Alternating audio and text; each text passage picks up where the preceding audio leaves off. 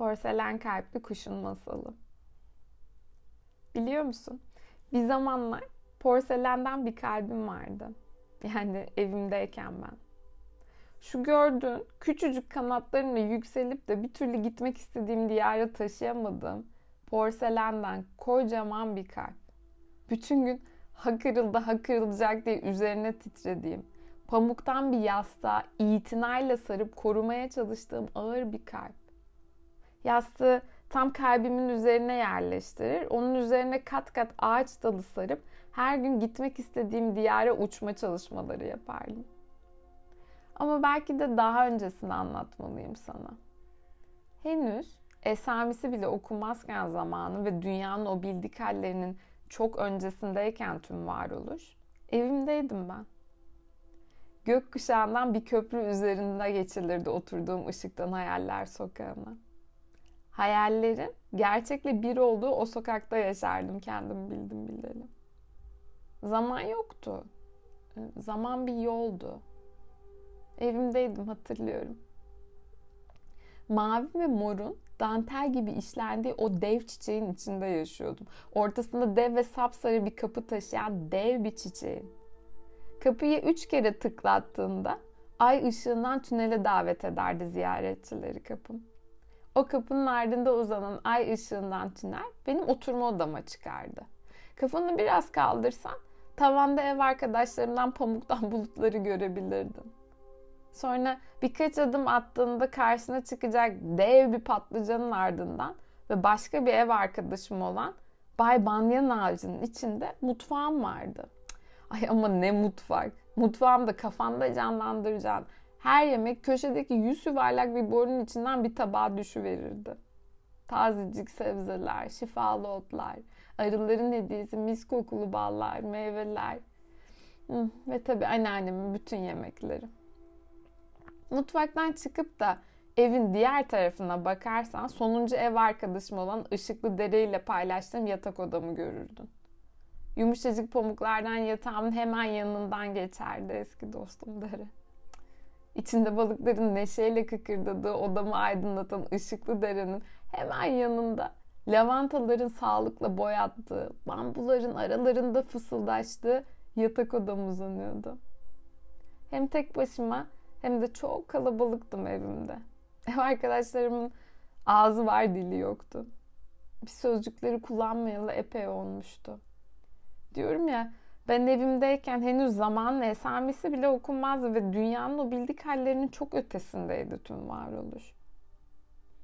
Her gün doğumunda ev arkadaşım Bay ağacının en alçak, en ince dallarının altına hazırladığım ağın tam üzerine denk gelecek küçücük bir dalcığa zıplardım. Kanatlarımı açabildiğim kadar açıp atlardım daldan. Tabi hep aynı şekilde ağa doğru cumburlop diye düşerdim. Hemen telaşla dallardan yaptığım ipi çözer, yastığı kaldırır, kalbimi kontrol ederdim hala sağlam mı diye. En kırılgan haliyle atışını izlerdim kalbimin. Ağırlığını bir de. Sonra zaman olmadığı için ne kadar sonra olduğunu asla söyleyemem ama kendimi bildim bileli uçmayı denediğim o gün doğumlarından birinde pek de alışkın olmadığımız bir şey oldu. Bir gün kapının üç kere tıklatıldığını duyduk ve içeri söz girdi.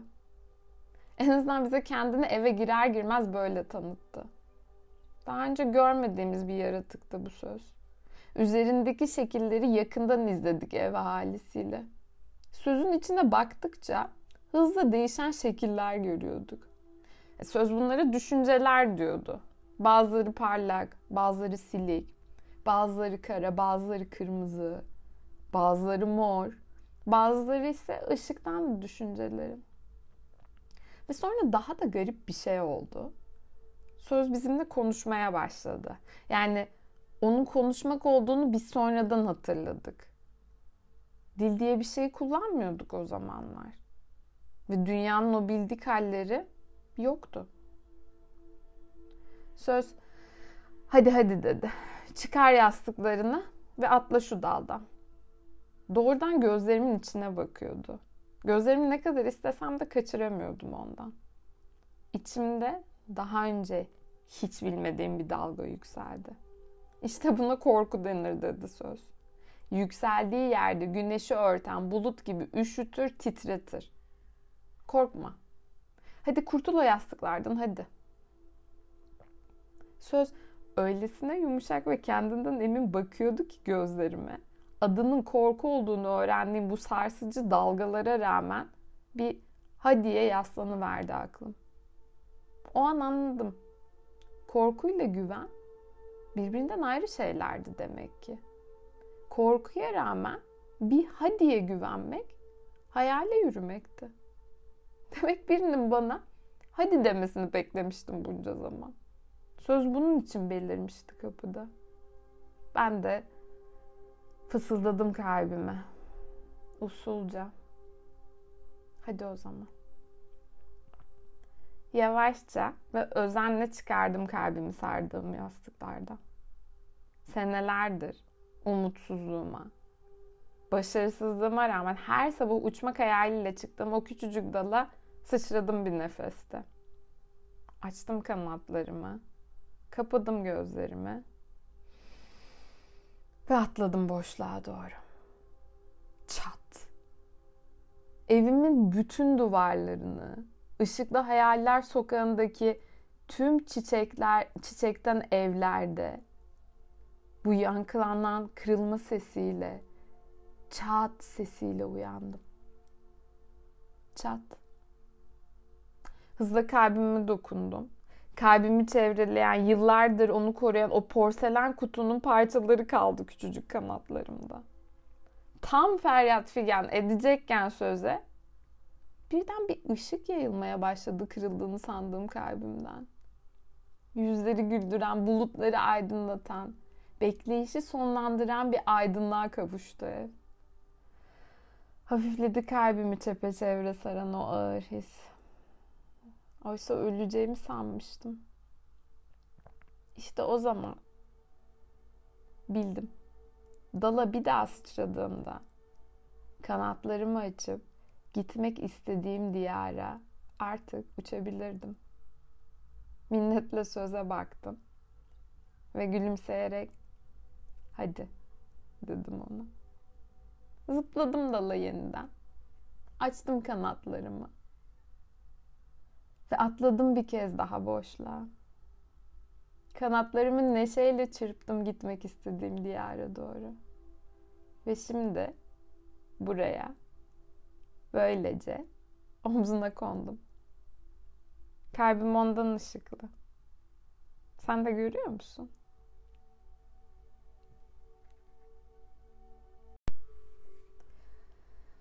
Clarissa Pinkola Estes'in kaleme aldığı Kurtlarla Koşan Kadınlar kitabının 9. bölümü. Evin yolunu bulmak, kendine dönüş. İnsani zamanlar vardır, vahşi zamanlar vardır.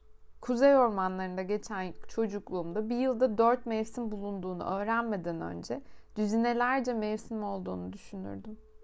Gece fırtınaların zamanı, sıcak şimşek zamanı, ormandaki şenlik ateşleri zamanı, kardaki kan zamanı, buzdan ağaçlar zamanı, eğilen ağaçlar, ağlayan ağaçlar, titreyerek ışıyan ağaçlar, emekli ağaçlar, sadece tepeleri dalgalanan ağaçlar ve bebeklerini düşürmüş ağaçlar zamanı.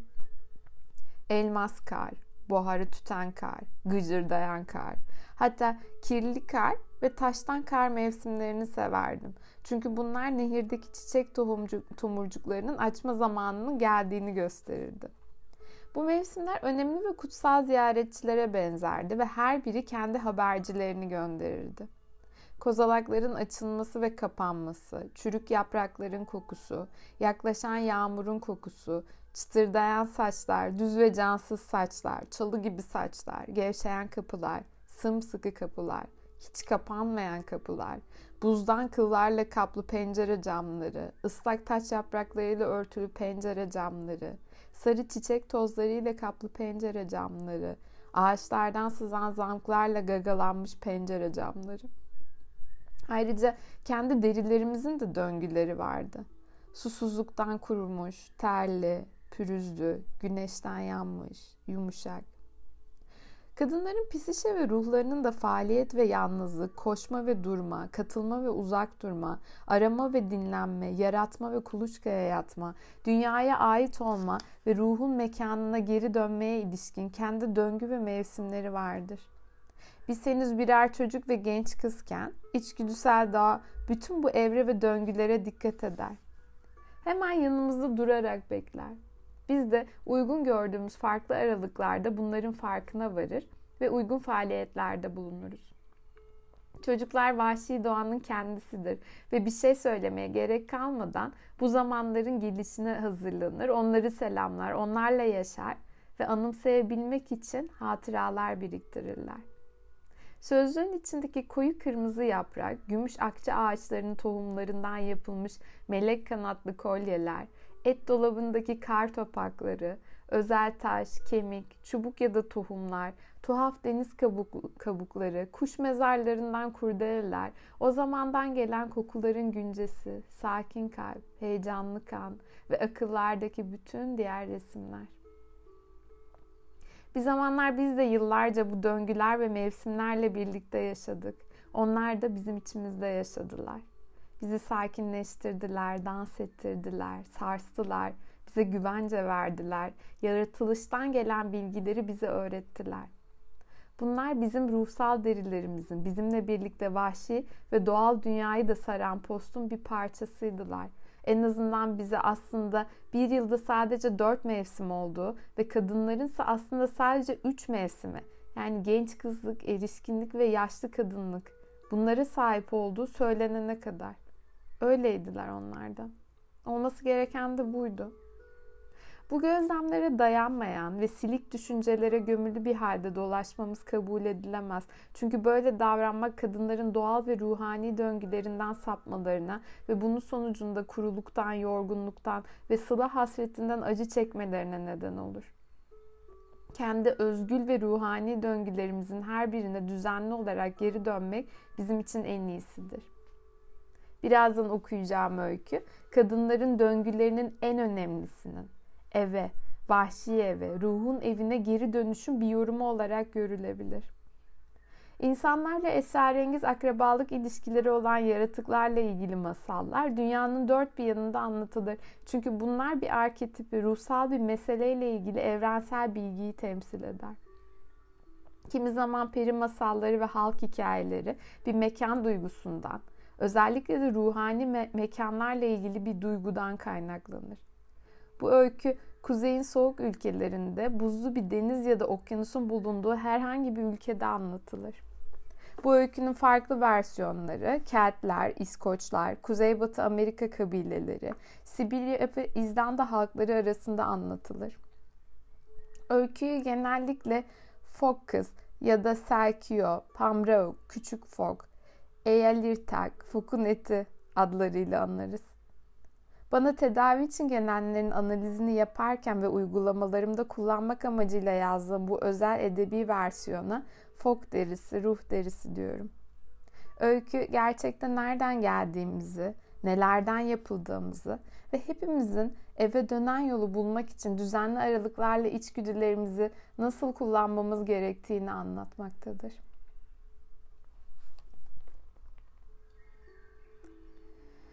Fok derisi ruh derisi.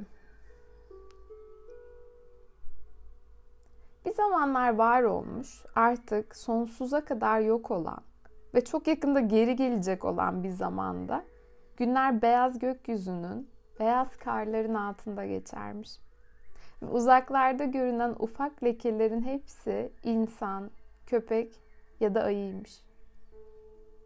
Buralarda İsteseniz de bir şey yetişmezmiş. Rüzgarlar o kadar sert esermiş ki insanlar parkalarını ve çizmelerini artık bile bile yanlamasına giymeye başlamışlar. Buralarda sözcükler açık havada donar ve söylenenlerin anlaşılabilmesi için konuşma, konuşanı sarf ettiği cümlelerin dudaklarından çözülüp ateşte eritilmesi gerekirmiş. Buralarda insanlar yaşlı Anuluğun, yaşlı büyükannenin bizzat yeryüzü olan yaşlı büyücünün beyaz ve gür saçlarında yaşarlarmış. İşte bu topraklarda bir zamanlar bir adam yaşarmış. kadar yalnız bir adammış ki gözyaşları yıllarca yanaklarında derin yarıklar oymuş. Gülümsemeye ve mutlu olmaya çalışırmış. Avlanırmış. Tuzaklar kurar ve rahat uyurmuş. Ama bir insanla arkadaşlık yapmak istiyormuş artık. Kimi zaman kayığıyla sığlıklarda gezerken bir fok yanına yanaştığında fokların bir zamanlar insan olduklarına dair eski öyküleri anımsarmış. O günlerin tek hatırlatıcısı ise fokların o akıllı, vahşi ve sevecen bakışlarına ev sahipliği yapmasını bilen gözleriymiş. Adam bu anlarda kimi zaman öyle şiddetli bir yalnızlık acısı duyarmış ki gözyaşları yüzündeki yıpranmış yarıklardan aşağı süzülürmüş. Bir gece karanlık iyice bastırana kadar ağlanmış ama bir şey bulamamış. Ay gökyüzünde yükselirken ve denizde yüzen buz kütleleri parıldarken denizin ortasında büyük, benekli bir kayaya rastlamış ve keskin gözleri sayesinde bu yaşlı kayanın üstündeki belli belirsiz ama çok zarif hareketleri seçebilmiş. Yaklaşmak için yavaşça ve sessizce kürek çekmiş. Orada kocaman kayanın üstünde küçük bir grup kadın annelerinin karınlarına ilk düştükleri günkü kadar çıplak bir halde dans ediyormuş. Evet, o yalnız bir adammış ve belleğindekiler dışında hiç insan arkadaşı yokmuş ve orada durup öylece onları izlemiş. Kadınlar ay sütünden yapılmış varlıklara benziyorlarmış.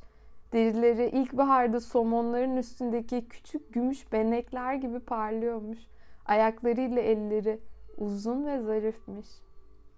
O kadar güzellermiş ki adam botunda afallamış bir halde kala kalmış ve su hafif hafif sallanarak onu kayaya giderek yaklaştırıyormuş. Bu muhteşem kadınların gülüşlerini işitebiliyormuş. En azından gülüyor gibiymişler. Yoksa gülme sandığı bu şey kayanın kenarlarına vuran suyun sesi miymiş? Adamın şaşkınlıktan kafası karışmış. Ama göğsünün üzerinde ıslak bir post gibi ağırlık yapan yalnızlık bir biçimde çekip gitmiş ve neredeyse hiç düşünmeden sanki önceden planlanmış gibi kayanın üstüne atlayıp orada duran fok derilerinden birini çalmış. Bir çıkıntının arkasına saklanmış ve fok derisini parkasının içine sokmuş. Derken kadınlardan biri o zamana kadar duyduğu en güzel sesle bağırmış. Şafağa seslenen balinalar gibi. Ee, ya da hayır, belki de pınarda yuvarlanan yeni doğmuş kurtlar gibi. Ee, ya da ama hayır, hepsinden daha güzel bir sesle. Ama bunun bir önemi yok. Çünkü bir dakika. Kadınlar o sırada ne yapıyorlarmış? Fok derilerini giyiyorlarmış ve fok kadınlar neşeli çığlıklar atarak birer birer denizin içine kayıyorlarmış. Biri dışında. En uzunları bir aşağı bir yukarı bakıyor. Fok derisini arıyor ama hiçbir yerde bulamıyormuş. Adam yüreklendiğini hissetmiş. Nedenini hiç bilmiyormuş. Kayadan yürüyerek inerken kadına seslenmiş. Hey kadın, benim benim karım ol. Ben ben yalnız bir adamım. Ah, ben de şey olamam demiş. Çünkü ben ötekilerdenim. Aşağıda yaşayanlardanım. Benim e, karım ol diye ısrar etmiş adam. Yedi yaz içinde folklerini sana geri vereceğim.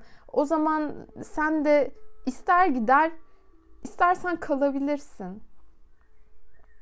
Genç kadın adamın yüzüne uzun uzun öyle güzel gözlerle bakmış ki asıl kökeni insanmış gibi görünmüş. İstemeye istemeye şöyle demiş.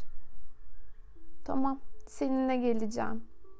Yedi yaz sonra karar verilecek.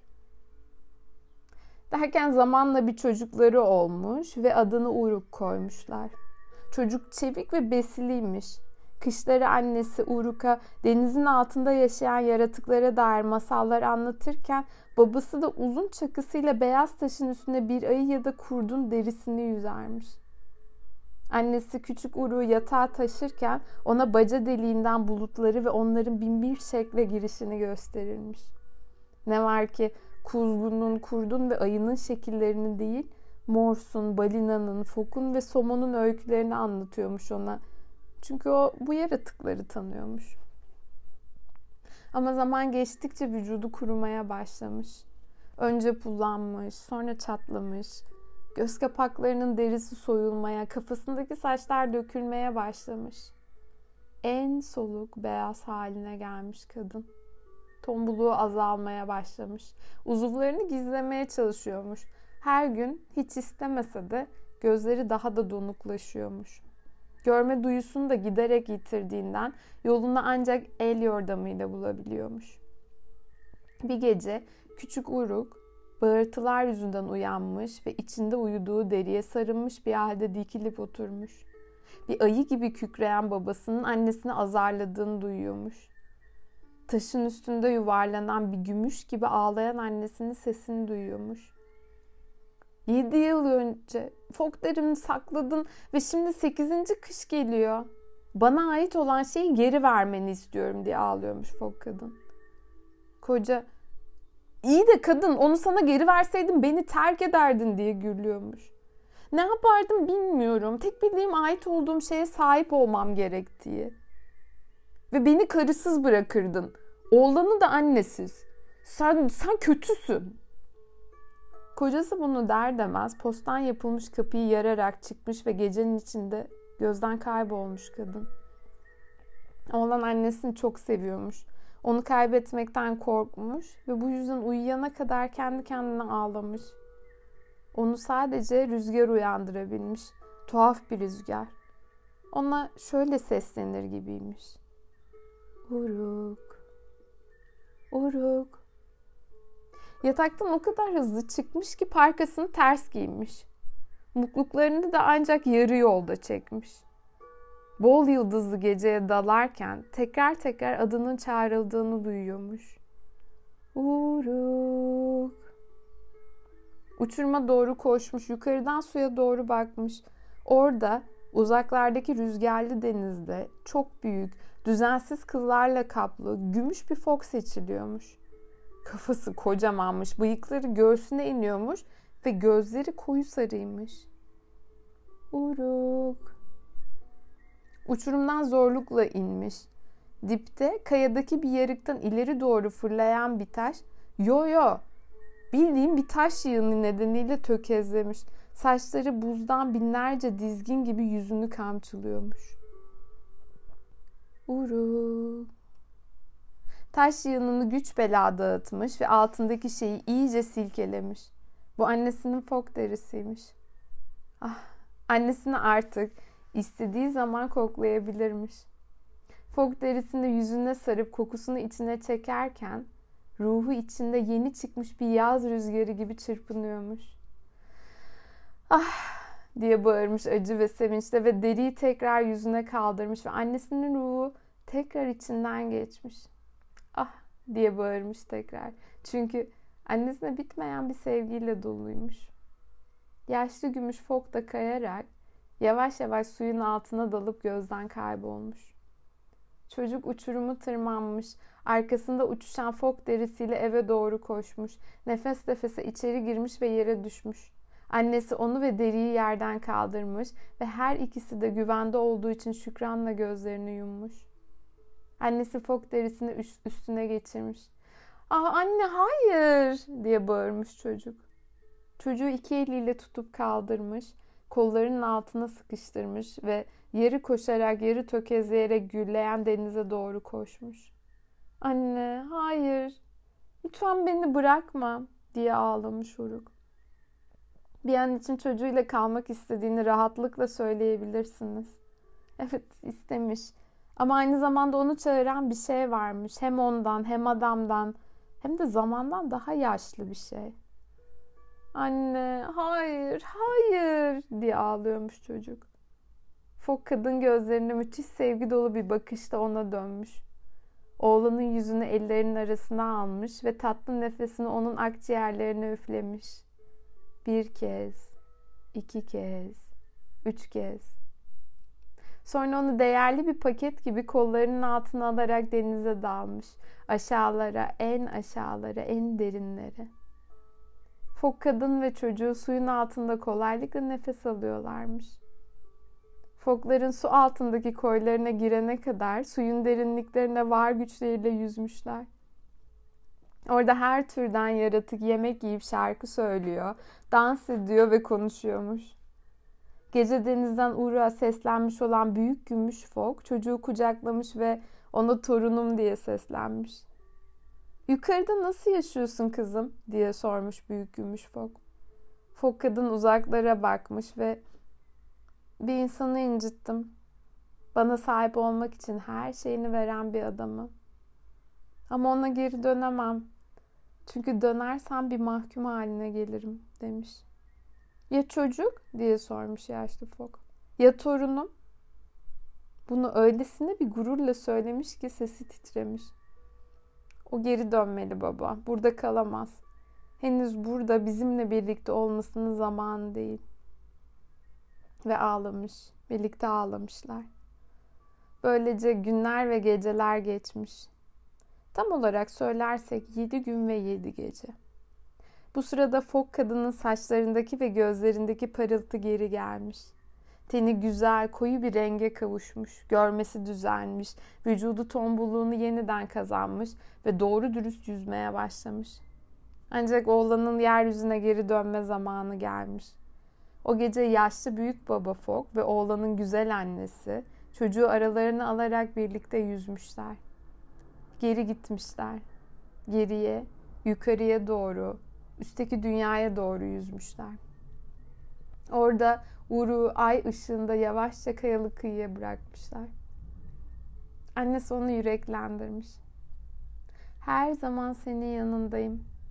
Benim dokunduklarıma dokun, çıralarıma, çakıma, fok ve su samurlarını gösteren taş oymalarıma dokun yeter. Şarkılarını söylemen için akciğerlerine bir rüzgar üfleyeceğim. Yaşlı gümüş fok ve kızı çocuğu bol bol öpmüşler. Sonunda istemeye istemeye ayrılmışlar ve yüzerek denize açılmışlar. Oğlana son bir kez bakmışlar ve suların altında gözden kaybolmuşlar. Ve Uruk zamanı gelmediği için orada kalmış. Aradan zaman geçmiş, çocuk büyümüş ve çok iyi bir davulcu, şarkıcı ve öykücü olmuş ve söylenenlere bakılırsa bütün bunların olmasının nedeni çocukken büyük folk ruhları tarafından denize taşınmasına rağmen hayatta kalmasıymış. Bugün bile sabahın gri sisi içinde bazen kayığı kıyıya bağlamış halde hala görülebilirmiş.'' Denizde belli bir kayanın üstüne diz çökmüş ve sık sık kıyıya yaklaşan belli bir dişi fokla konuşurken görülürmüş. Birçokları bu foku avlamaya çalıştıysa da her seferinde başarısız olmuşlar. O akıllı olan, kutsal olan diye bilinir ve her ne kadar bir fok olsa da gözlerinin insan bakışlarını, o bilge, vahşi ve seven bakışları temsil ettiği söylenirmiş.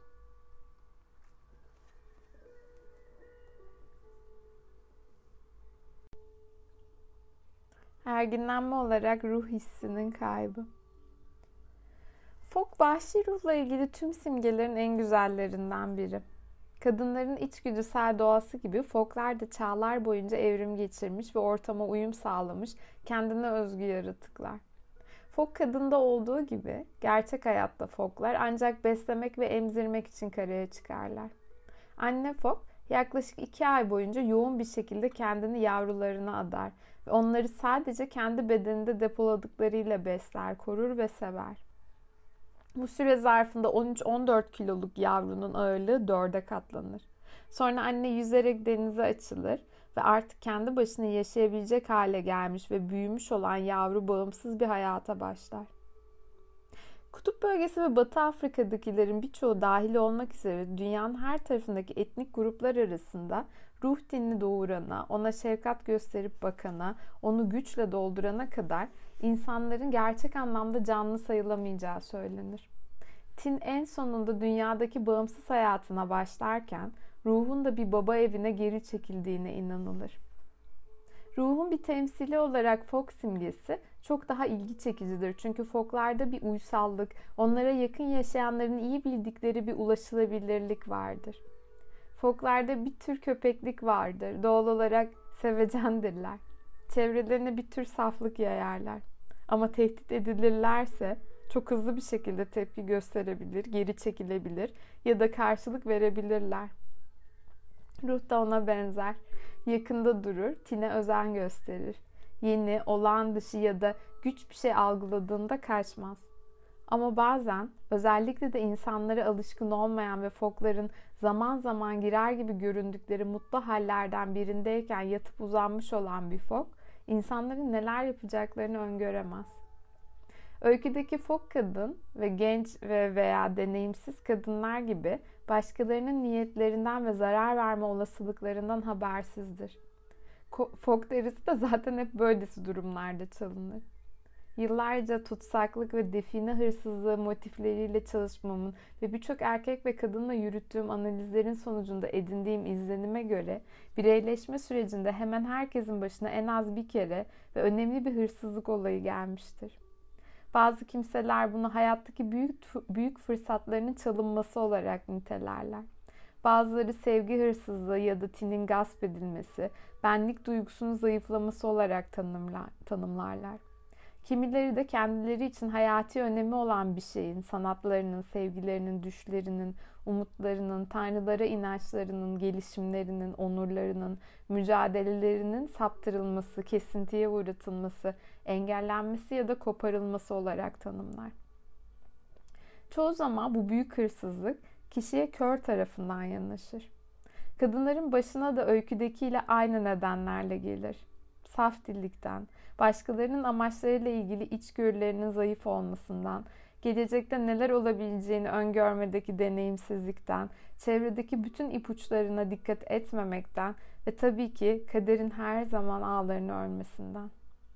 Bu şekilde soyguna uğrayan kişiler kötü değildir, hatalı değildir, aptal değildir. Ama önemli ölçüde deneyimsizdir ya da bir tür psişik uyuklama halindedir. Bu tür durumları sadece gençlere atfetmek yanlış olur. Yaş, etnik köken, eğitim süresi hatta iyi niyete bakılmaksızın herkesin başına gelebilir. Hırsızlığa uğramanın, bu duruma düşenler yani hemen herkes için gizemli bir arketipsel erginleme fırsatı yarattığı açıktır. Hazineyi geri alma ve kendini yeniden nasıl ikmal edeceğini anlama süreci psişede dört hayati yapı geliştirir. Bu ikilemle yüz yüze kalınması ve Rio Abajo Rio'ya inilmesi bilinçli bir şekilde eski halimize geri dönmeye çalışma kararımızı eni konu güçlendirir. Zaman içinde bizim için en önemli şeyin ne olduğunu açıklık getirir. Kendimizi psişik olarak ya da başka açılardan özgürleştirme planına sahip olma ve yeni temeli atılmış olan bilgeliğimizi sahneleme ihtiyacıyla doldurur bizi. Sonuncusu ve en önemlisi Pisişe'nin ruhsal dünyayı ve insanların dünyasına kat edebilen o vahşi ve bilge tarafını yani iç doğamızı geliştirir. Fok derisi, ruh derisi öyküsünün arketipsel özü son derece değerlidir. Çünkü bu görevlerden geçerken yolumuzu bulmak ve geliştirmek amacıyla atmamız gereken doğru adımlar için açık ve kısa talimatlar sunar. Kadınların karşılaştıkları çok önemli ve yıkıcılık potansiyeli büyük olan sorunlardan biri çeşitli psikolojik erginleme süreçlerine kendileri süreci tamamlamamış olan erginleyicilerle başlamalarıdır. Nasıl ilerleneceğini bilen olgunlaşmış kimseleri yoktur.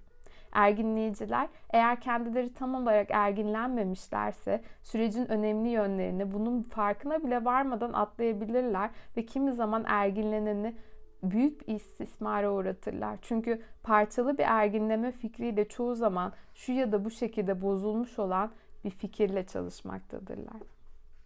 Yelpazenin öbür ucundaysa hırsızlığı yaşamış olan, durumu bilmek ve ona hakim olmak için uğraşan ama talimatların dışına çıkıp öğrenmeyi tamamlamak için daha fazla pratik olanağı olup olmadığını bilmeyen ve bu yüzden ilk aşamayı, hırsızlığa maruz kalmayı tekrar tekrar yineleyen kadınlar vardır. Hangi durum söz konusu olursa olsun kadın Arap saçına dönmüş koşullar içinde sıkışıp kalmıştır. Esas olarak talimatlardan yoksundur. Sağlıklı vahşi bir ruhun şartlarını keşfetmek yerine tamamlanmamış bir erginlemenin kurbanı haline gelir. Erginlemenin anaerkil çizgileri, yaşlı kadınların bazı psikik olguları ve vahşi kadının prosedürlerini daha genç olan kadınlara öğretmesi, çok sayıda kadın için uzun ve yıllardan beri parçalanmış ve kırılmış olduğundan bunları öğrenebileceğimiz peri masalları arkeolojisine sahip olmamız bir lütuftur. Bu derin kalıplardan çıkarılabilecek şeyler kadınların en bütünsel psikolojik süreçlerinin doğal örüntülerini yansıtır. Bu anlamda peri masalları ve mitler erginleyicilerdir. Kendilerinden sonra gelenleri öğreten bilgelerdir. O nedenle tamamen erginlenmemiş ya da yarı yarıya erginlenmiş kadınlar için fok derisi, ruh derisindeki dinamikler çok değerlidir. Eve döngüsel geri dönüşü tamamlamak için atılacak bütün adımları bilirsek, berbat edilmiş bir erginlenme bile çözülebilir, yeniden kurulabilir ve uygun bir şekilde tamamlanabilir. Bu öykünün bize ilerlemek yönünde neler öğrettiğini hadi görelim. Postunu yitirmek. Mavi sakal, Rapunzel, İblisin ebesi, uyuyan güzel ve bunun gibi öykülerin çeşitli versiyonlarında görüldüğü gibi bilgiliğin gelişim süreci acı çekmeyle başlar. Önce bir farkında olmama, sonra şu ya da bu şekilde aldatılma gelir. Bunun gücü ve daha da fazlasını derinlikleri yeniden ele geçirmenin yollarının bulunması izler. Bilinci sınayan ve derin bir bilgilenmeyle sona eren yazgının eline düşme teması kahramanlarının kadınlar olduğu masalların ebedi temasıdır. Bu tür masallar hepimiz için eğer tutsak düşersek ne yapacağımız ve buradan kurnaz bir gözle bir kurt gibi ormandan geçip nasıl geri döneceğimiz konusunda yoğun dersler içerir. Fok derisi, ruh derisi geriye dönüşlü bir motif taşır.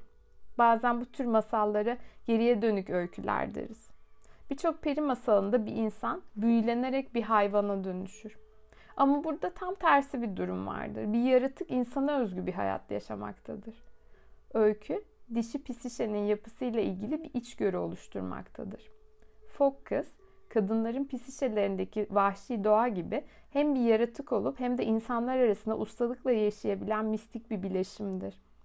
Bu öyküdeki post bir duygu halinin ve bir oluş halinin temsilcisi olan bir nesneden, birleştirici ruhani ve vahşi dişi doğasıyla ilgili bir nesneden başka bir şey değildir. Bu durumdaki bir kadın kendisine dışarıdan bakıp doğru yapıp yapmadığını, davranışlarında haklı olup olmadığını, sağlıklı düşünüp düşünmediğini merak etmek yerine sadece içinde hisseder. Bu kendinde oluş haliyle arasındaki iletişimi ara sıra yitirse de daha önce orada geçirdiği zaman dünyadaki işlerini yaparken ona destek olur. Periyodik bir şekilde vahşi duruma geri dönmek, üst dünyadaki tasarılarına, ailesine, ilişkilerine ve yaratıcı hayatına dönük psişik rezervlerini tamamlar.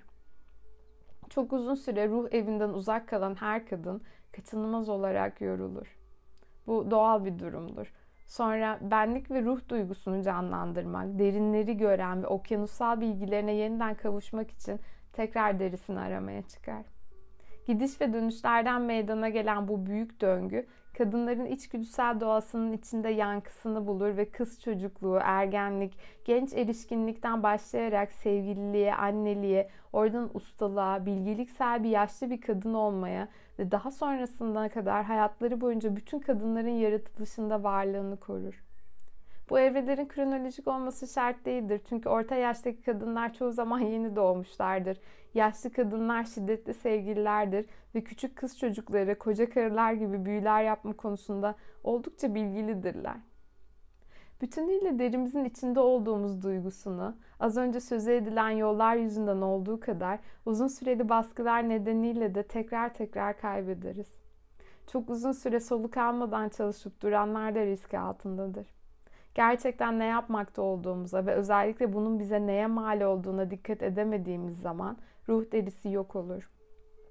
Egomuza çok kapılırsak, fazlasıyla müşkül pesent, mükemmeliyetçi olursak, gereksiz yere kurban edilirsek ya da kör bir tutkuyla sürüklenir veya kendimiz, ailemiz, toplum, kültür, dünya konusunda doyumsuz birine dönüşürsek ve bu konuda hiçbir şey söylemez ve yapmazsak, başkaları için hiç bitmeyen bir kaynakmışız gibi davranırsak, kendimize yardım etmek için yapabileceğimiz her şeyi yapmazsak ruh derisini kaybederiz.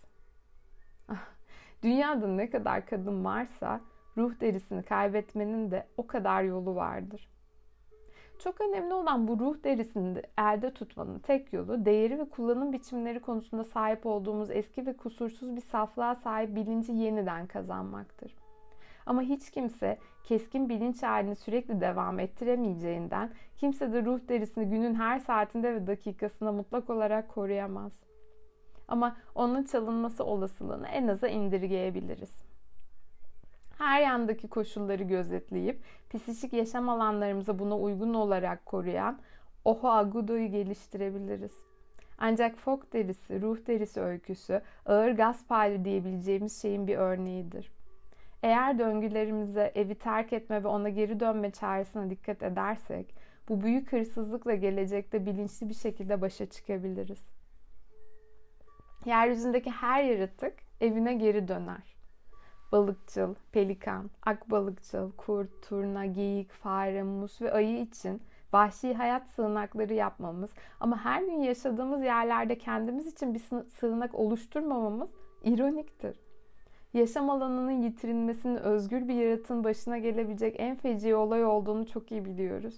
Sanki biz aynı şeylerle kuşatılmamışız. Sanki biz bunlardan etkilenmiyormuşuz gibi. Diğer yaratıkların doğal yaşam alanlarının kentler, çiftlikler, otoyollar, gürültü ve diğer uyumsuzluklarla çepeçevre işgal edildiğini ateşli bir şekilde işaret ediyoruz hayvanların hayatlarını sürdürmeleri için en azından zaman zaman bir yuvaya, kendilerini hem korunmuş hem de özgür hissettikleri bir yere sahip olmaları gerektiğini biliyoruz. Biz daha huzurlu bir hayat alanını yitirince bunu geleneksel olarak tatille telafi ediyoruz. İnsan tatilin kendisine zevk vermesini beklese de çoğu zaman durum hiç de böyle olmuyor omuz ve sırt kaslarımızın gerilerek ağrımasına neden olan işlerimizi bir parça da olsa azaltmak gündelik uyumsuzluğumuzu telafi edebilir. Evet tatilin yararları mutlaka vardır ama ruh benlik psişe için barınakla aynı önemi taşımaz. Mola ya da ara verme eve geri dönüşte aynı şey değildir. Dinginlik yalnızlıkla aynı şey değildir. Bu ruh kaybını öncelikle posttan gözlerimize ayırmayarak engelleyebiliriz. Örneğin uygulamalarımda yetenekli kadınlarda gördüğüm şu oldu. Ruh derisi hırsızlığı doğru deri içinde olmayan ilişkiler yüzünden ortaya çıkabilir ve bazı ilişkilerse tamamen zehirlidir. Bu ilişkilerle başa çıkmak irade ve kuvvet ister ama bu yapılabilir. Özellikle öyküdeki gibi evden gelen çağrıyla kişinin dolaysız bilgeliğinin tam ve ulaşılabilir olduğu özbenliğe geri çağrılan sesle uyanılırsa.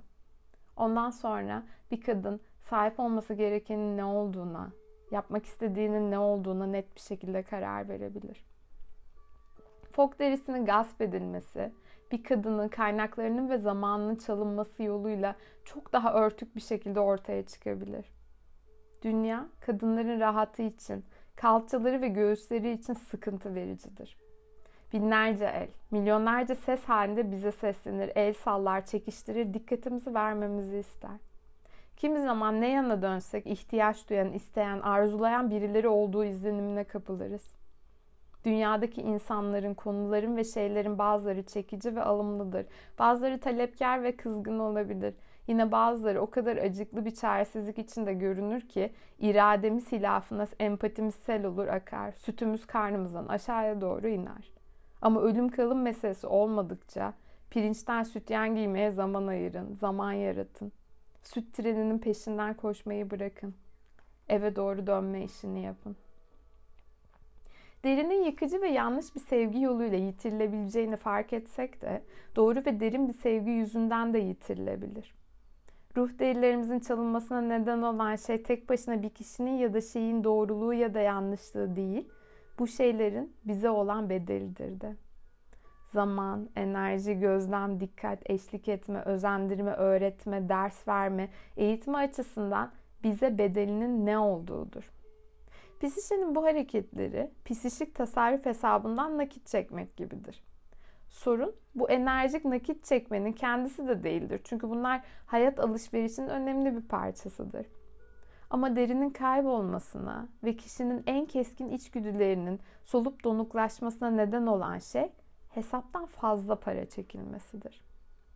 Bir kadına psikolojik olarak ölmekte olduğunu hissettiren şey daha fazla enerji, bilgi, fikir ve heyecan yatırımının olmamasıdır. Öyküde genç fok kadın postunu yitirdiği sırada güzel bir uğraş içindedir, özgürlüğünü yaşamaktadır. Hiç durmadan dans eder ve etrafında neler olup bittiğine dikkat etmez. Doğru vahşi doğamızda olduğumuzda hepimiz bu parlak hayatı hissederiz. Vahşi kadına yakın olduğumuzun işaretlerinden biridir bu. Hepimiz dünyaya dans ettiğimiz bir konumda geliriz. Her zaman işe postumuz sağlam olarak başlarız. En azından daha bilinçli bir hale gelene kadar hepimiz bireyleşmenin bu evresinden geçeriz. Hepimiz yüzerek kayalıklara çıkarız, dans ederiz ve dikkat etmeyiz. İşte o zaman psişenin daha düzenbaz yüzü aşağıya iner ve yolun bir yerinde ansızın peşine düşsek de artık neyin bize ait olduğunu, bizim neye ait olduğumuzu bulamayız. O zaman ruh hissimiz esrarengiz bir şekilde kaybolur. Dahası kendine saklanacak bir yer bulur. Böylece kısmen sersemlemiş olarak gezinir dururuz. Sersemlemiş bir haldeyken seçim yapmak iyi değildir. Ama biz yaparız. Kötü seçimlerin çeşitli şekillerde olduğunu biliyoruz. Bir kadın çok erken evlenir. Bir başkası çok küçükken gebe kalır. Diğeri kötü bir eşle birlikte yaşar. Bir diğeri bir şeylere sahip olmak için sanatından vazgeçer. Öbürü bir takım yanılsamalarla baştan çıkarılmıştır. Diğeri vaatlerle. Bir başkası çok fazla iyi olmak ve yeterince ruhsal olmamakla. Yine bir başkası çok fazla havalarda uçup ayaklarını yere basmamasıyla. Ve kadınların ruh derilerinin üzerlerine tam olarak oturmamasının nedeni seçimlerinin çok yanlış olması değil, daha ziyade çok uzun süre ruh evinden uzakta kalıp kurumaları ve bırakın başkalarını kendilerine bile hiçbir yararlarının dokunmamasıdır. Ruh derisini yitirmenin yüzlerce yolu vardır. Hayvan derisi simgesini araştırırsak kendimiz dahil tüm hayvanlarda filoereksiyonu, tüylerin diken diken olmasının, şeylerin hem görülmesine hem de hissedilmesine karşı bir tepki olduğunu görürüz. Posttaki kılların dikleşmesi yaratıkta ürperti doğurur ve kuşkuyu, dikkati ve diğer koruyucu özellikleri ortaya çıkarır. Inuitler arasında hem kürkün hem de tüylü derinin çok uzaklarda olup bitenleri görme yeteneğine sahip olduğuna inanılır. Ve bir şamanın bir sürü kürk ve tüylü deri giymesinin nedeni de budur. Böylece şaman gizleri daha iyi görebileceği yüzlerce göze sahip olur.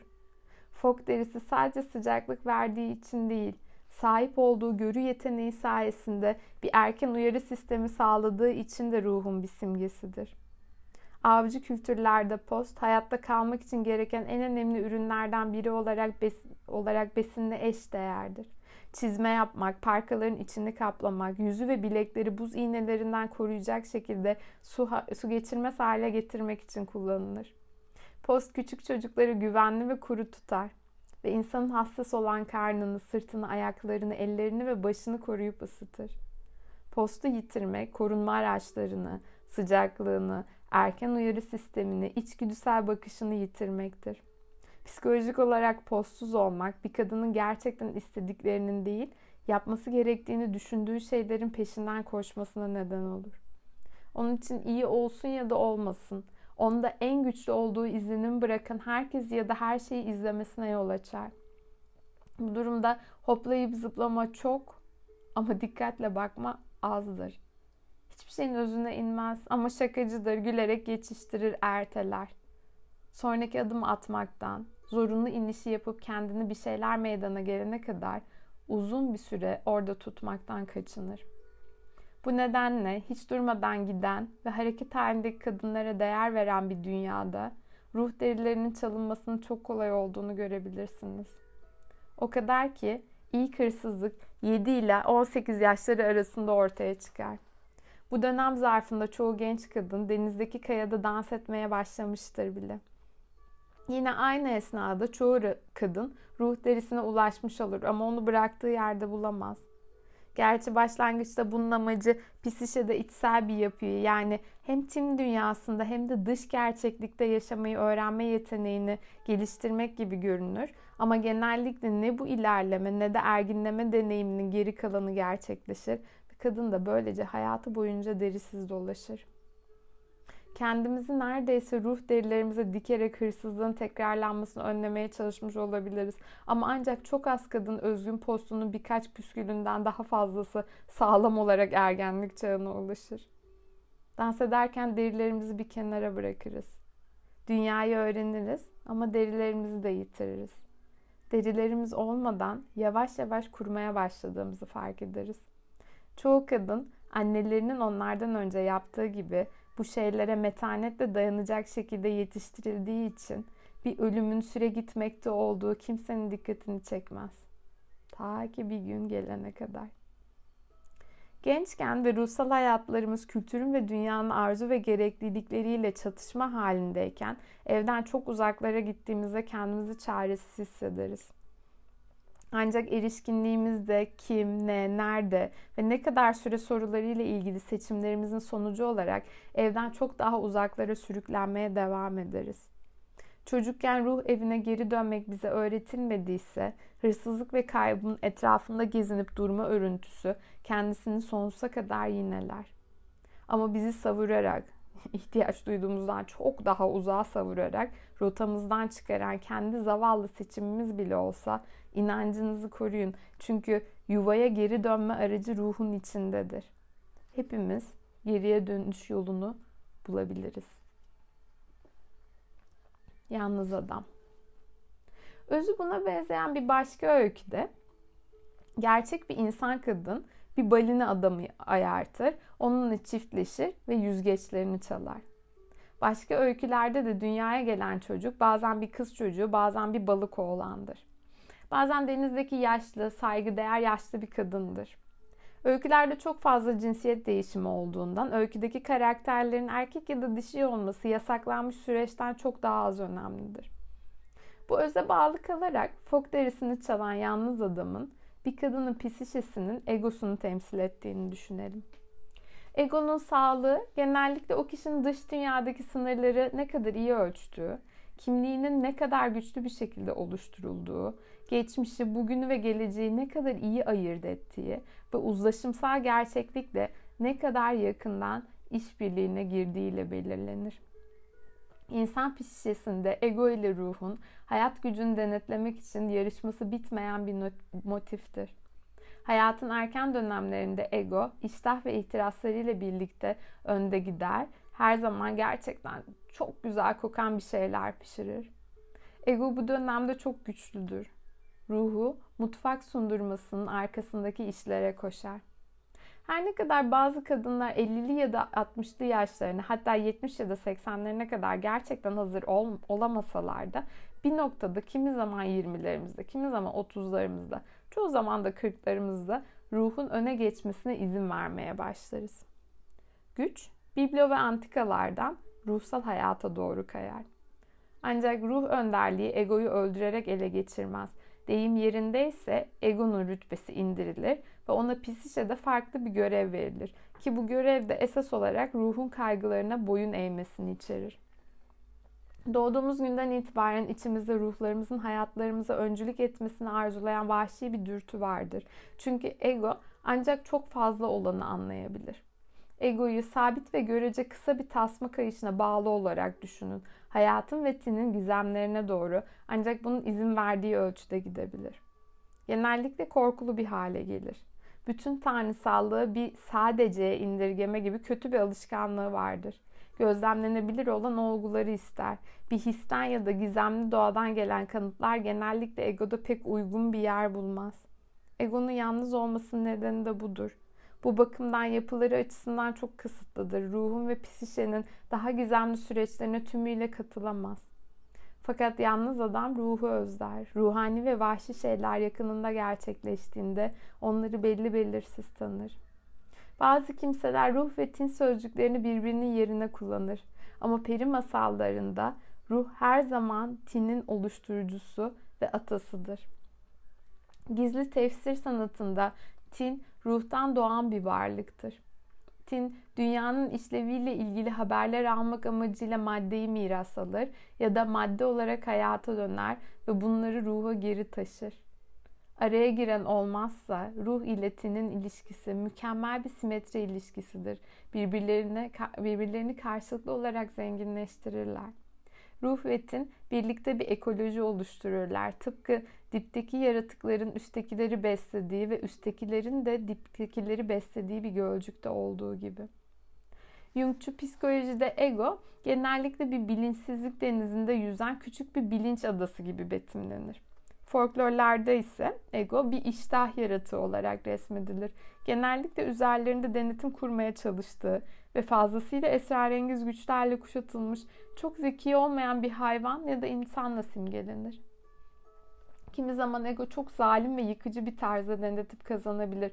Ama çoğunca sonunda erkek ya da kadın kahramanın gelişmesi sayesinde hüküm sürme çabasından vazgeçer. Hayatın başlarında ego ruh dünyasına meraklı olsa da çoğunlukla kendi açlıklarının doyurulmasıyla ilgilidir. Ego başlangıçta içimizdeki bir potansiyel olarak doğar ve çevremizdeki dünyanın, ana babalarımızın, öğretmenlerimizin, kültürümüzün fikirleriyle, değerleriyle ve görevleriyle şekillenir, gelişir ve dolar. Bu da olması gerektiği gibidir. Çünkü bizim dış dünyadaki refakatçimiz, zırhımız ve keşif gücümüz haline gelir. Bununla birlikte eğer vahşi doğanın egodan geçerek yukarı doğru çıkıp özgürleşmesine ve bu esnada ona rengini, öz suyunu ve içgüdüsel tepki verme yetisini kazandırmasına izin verilmezse, o zaman kültür bu egoda biçimlenen şeyleri onaylasa bile ruh onun çalışmasının böylesine eksik olmasını onaylamaz, onaylayamaz ve onaylamayacaktır. Masaldaki yalnız adam ruhun hayatına katılmaya çalışmaktadır. Ama ego gibi o da özel olarak bu iş için yapılmamıştır ve ruhla bir ilişkiyi geliştirmek yerine onu ele geçirmeye çalışır. Ego fok derisini neden çalar? Tüm diğer yalnızlar ve açlar gibi ışığı sever. Işığı ve ruha yakın olma olasılığını görür. Ona doğru sürünerek yaklaşır. Onun temel kamuf kamuflaj araçlarından birini çalar. Egonun kendine faydası yoktur. Neyse odur. Işık tarafından cezbedilmiştir. Suyun altında yaşayamasa da ruhla ilişkiye geçmenin özlemini duyar. Ego ruha göre kabadır. İşleri becerme şekli, çağrışımsal ya da duyarlı değildir. Fakat güzel ışığa karşı belli belirsiz, küçük bir özlem duyar. Bu özlem bir şekilde ve bir süreliğine egoyu sakinleştirir. Böylece ruha açlık duyan ego benliğimiz postu çalar. Benimle kal diye fısıldar ego. Seni mutlu edeceğim. Ruh benliğinden ve ruh evine geri, geri dönüş döngülerinden seni tecrit edeceğim. Seni çok çok çok mutlu edeceğim. Lütfen lütfen kal. Böylece dişinin bireyselleşmesinin başlangıcına uygun düşen bir şekilde ruh ego ile ilişkiye zorlanır. Ruh egoya itaat etmekle dünyevi bir işlev edinir. Böylece kültürün mekanik işleyişini ve makineleşmiş yöntemlerini öğreniriz iş tutmayı, bebek kucaklamayı, bedene özen göstermeyi, işe özenmeyi öğreniriz. Dünyayı, şeyleri elde etme yollarını, nasıl çalışılacağını, iyinin o kadar da iyi olmayandan nasıl nasıl ayrılacağını, ne zaman hareket edileceğini, ne zaman kımıldan, kımıldanmayacağını, diğer insanlarla nasıl yaşanacağını, dış dünyanın tüm işlerini öğreniriz bir kadının psişesi içinde böyle önemli bir yapı yani fok kadın ile yalnız adamın evliliğinin kadının kesinlikle itaatkar olduğu bir evlilik bu. Geliştirmesindeki ilk amaç hem maddi hem de vahşi dünyalarda hem de bu ikisi arasında yaşayabilen ve ikisini de anlayabilen bir tin çocuk üretecek geçici bir düzenleme yaratmaktır. Bu simgesel çocuk doğdu mu, gelişip erginlendi mi, dış dünyaya yeniden çıkar ve ruhla ilişki düzelir. Her ne kadar yalnız adam yani ego, fok kadın, ruh kadınla yaşayarak sonsuza kadar hüküm süremese de çünkü bir gün kadının hayatının geri kalanı boyunca ruhun taleplerine boyun eğmek zorunda kalır. Görkemli temas kurmuştur ve bu yüzden aynı zamanda hem tatmin olur, hem zenginleşir, hem de burnu sürtülür.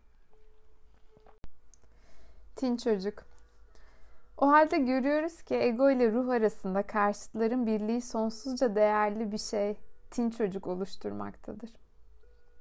Egonun psişedeki ve ruhtaki daha gizli yerlere zorla girdiğinde bile bir karşılıklı döllenmenin ortaya çıktığı doğrudur.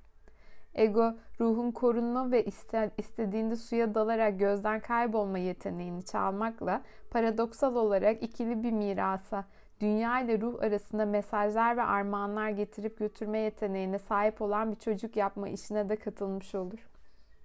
Galler'in güzel ve çirkini, Meksikalıların Bruja Milagrası ve Japonların Tsukina Waguma ayısı gibi bazı çok önemli masallarda insan hak ettiği psişik düzene geri dönen yolu yalnız ve veya incinmiş bir kadını, adamı ya da hayvanı besleyerek ya da ona bakarak bulur. Çok farklı iki dünya arasında gidip gelme yeteneği olan böyle bir çocuğun böyle derisiz kalmış ve içinde ya da dış dünyada bu kadar yalnız ve gelişmemiş bir şeyle evli olan bir kadından çıkabilmesi psişenin değişmez mucizelerinden biridir. Böyle bir durumda olduğumuzda içimizden bir şey ortaya çıkar. Bu şey eksik, çetin, hatta insanlık dışı koşullar altında bile serpilip gelişen bir ruh hali, yeni ve küçük bir hayat, ufak bir alev meydana getirir. Bu tin çocuk çareyi duyabilen, geri dönmenin, kendine dönmenin zamanının geldiğini söyleyen, uzaklardaki ses, sesi duyan La Niña Milagrosa'dır, mucize çocuktur. Bu çocuk iç doğamızın bizi zorlayan bir parçasıdır. Çünkü zamanın geldiği çağrısını duyabilir. Uykudan kalkıp yataktan, evden çıkan ve rüzgarla dolu geceye dalıp vahşi denize inen çocuk Tanrı şahidimdir bu yolda devam edeceğim, dayanacağım, geri dönmeyeceğim ya da devam etmenin bir yolunu bulacağım iddialarında bulunmamıza neden olur. Fok derisini, ruh derisini annesine geri getiren bu çocuktur. Onun eve evine geri dönmesini sağlayan yine bu çocuktur. Öyle bir tinsel güçtür ki bizi önemli çalışmalarımıza devam etmeye, dayanmaya, hayatlarımızı değiştirmeye, toplumu daha da iyileştirmeye, dünyayı dengelemeye yardımcı olmaya zorlar. Bunların hepsi de eve geri dönülerek yapılır. Bu işlere katılmak isteniyorsa ruh ile ego arasındaki zor evlilik gerçekleştirilmeli ve tin çocuk dünyaya getirilmelidir. Geri almak ve geri dönmek ustalığın hedeflerindendir. Bir kadının içinde yaşadığı şartlar ne olursa olsun tin çocuk denizden yukarı çıkıp kızını eve çağıran yaşlı fok ve açık deniz her zaman yakındadır. Her zaman. En az bulunmalarının beklenildiği yerlerde ve zamanlarda bile. 1971'den beri ülkenin her yanındaki ceza ve tutuk evlerinde düş gücünü geliştirsin diye yazı yazma dersleri verdim bir grup sanatçı şifacı ile birlikte uygulama yapmak ve tinsel gelişim programına yoğun bir şekilde katılan 100 kadından oluşan bir gruba ders vermek amacıyla Federal Kadın Hapishanesi'nde yaptığımız özel bir gezide her zamanki gibi katılaşmış bazı kadınlar gördüm.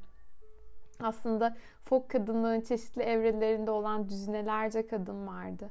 Birçoğu son derece saf dil seçimlerinden ötürü hem mecazi hem de gerçek anlamda tutsak düşmüştü.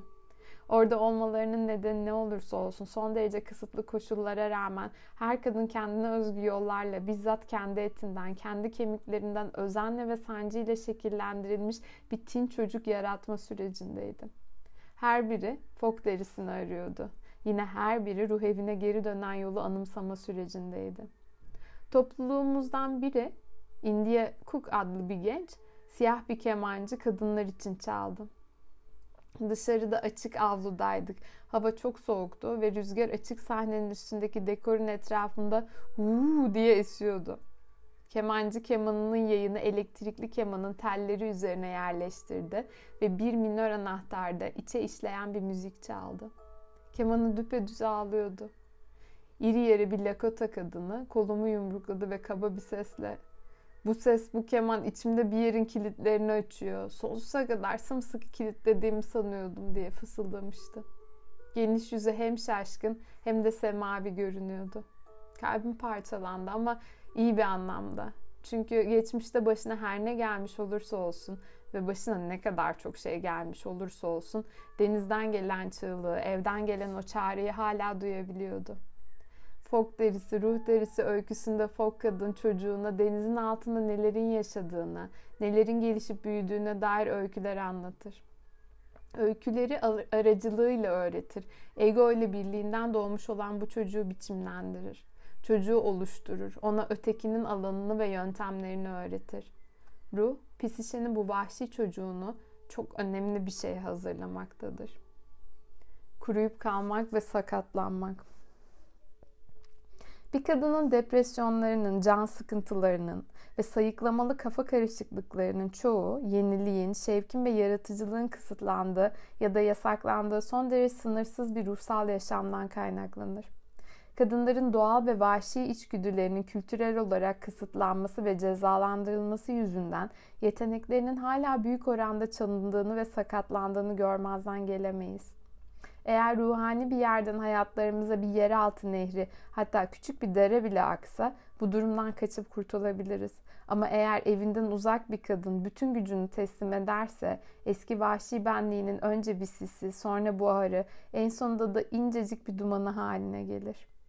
Bütün bunlar yani bir kadının doğal postunun kaçırılıp saklanması ve ardından da kuruyup sakatlanması bana eski taşralı terzilerle çevrili ailemizde anlatılıp duran eski bir öyküyü anımsattı.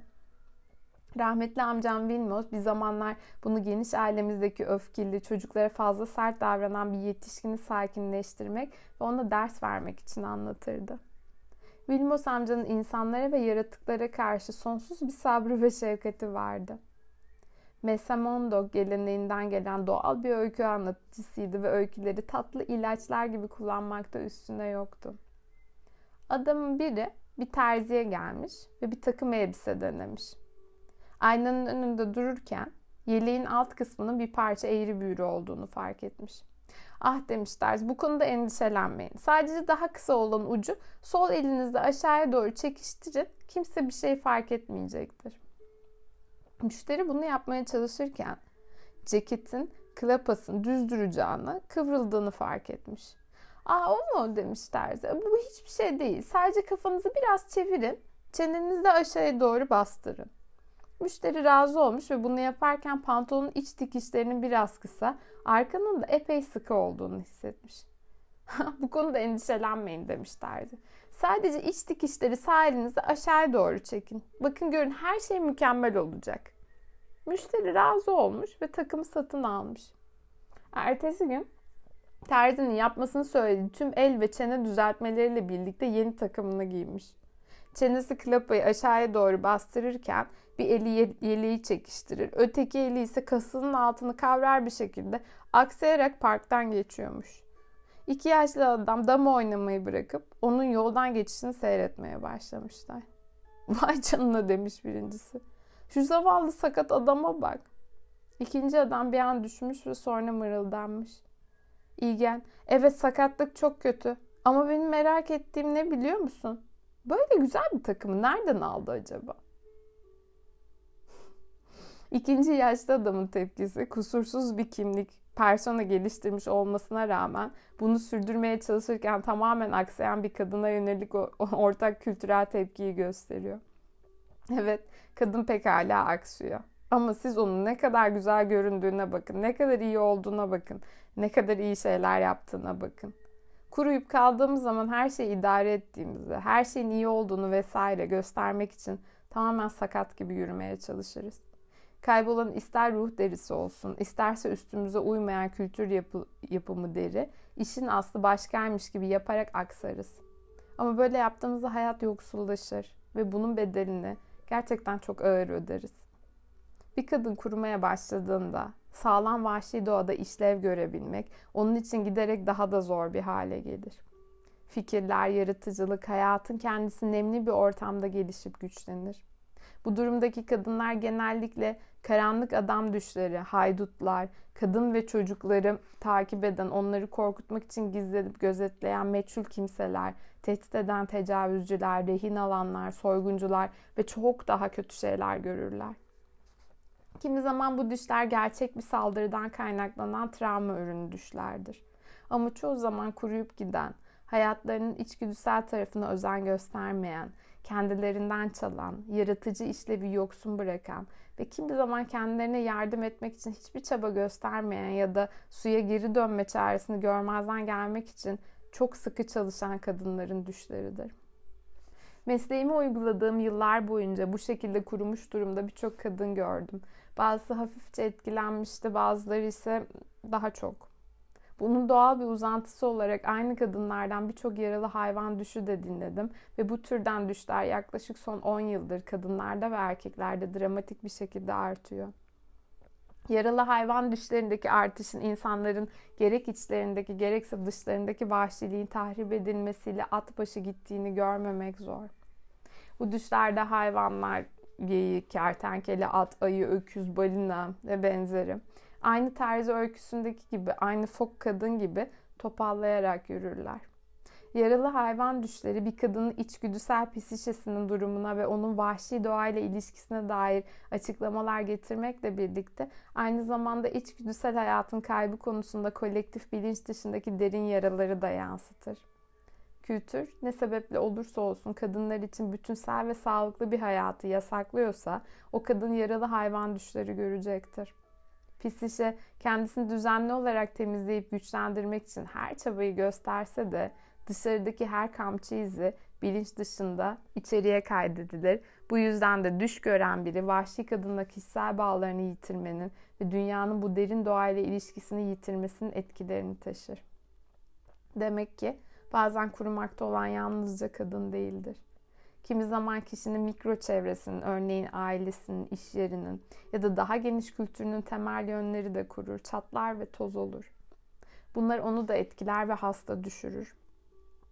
Kadının bu koşulların düzeltilmesine yardımcı olabilmesi için kendi derisine, kendi içgüdüsel sağduyusuna, kendi evine geri dönüşü gereklidir. Gördüğümüz gibi sıkıntı çekmekte olan fok kadına benzeyene, derimiz soyulana, sakatlanana, öz suyumuzu yitirene, körleşene kadar durumumuzu anlamayabiliriz. O halde bilinç dışının derinlerinde bizi çağıran bilinin, bilincimize çıkıp bizi sürekli asıl doğalarımıza geri döndürmeye çalışan yaşlı birinin bulunması psişenin yoğun hayatiyetinden gelen bir yetenektir.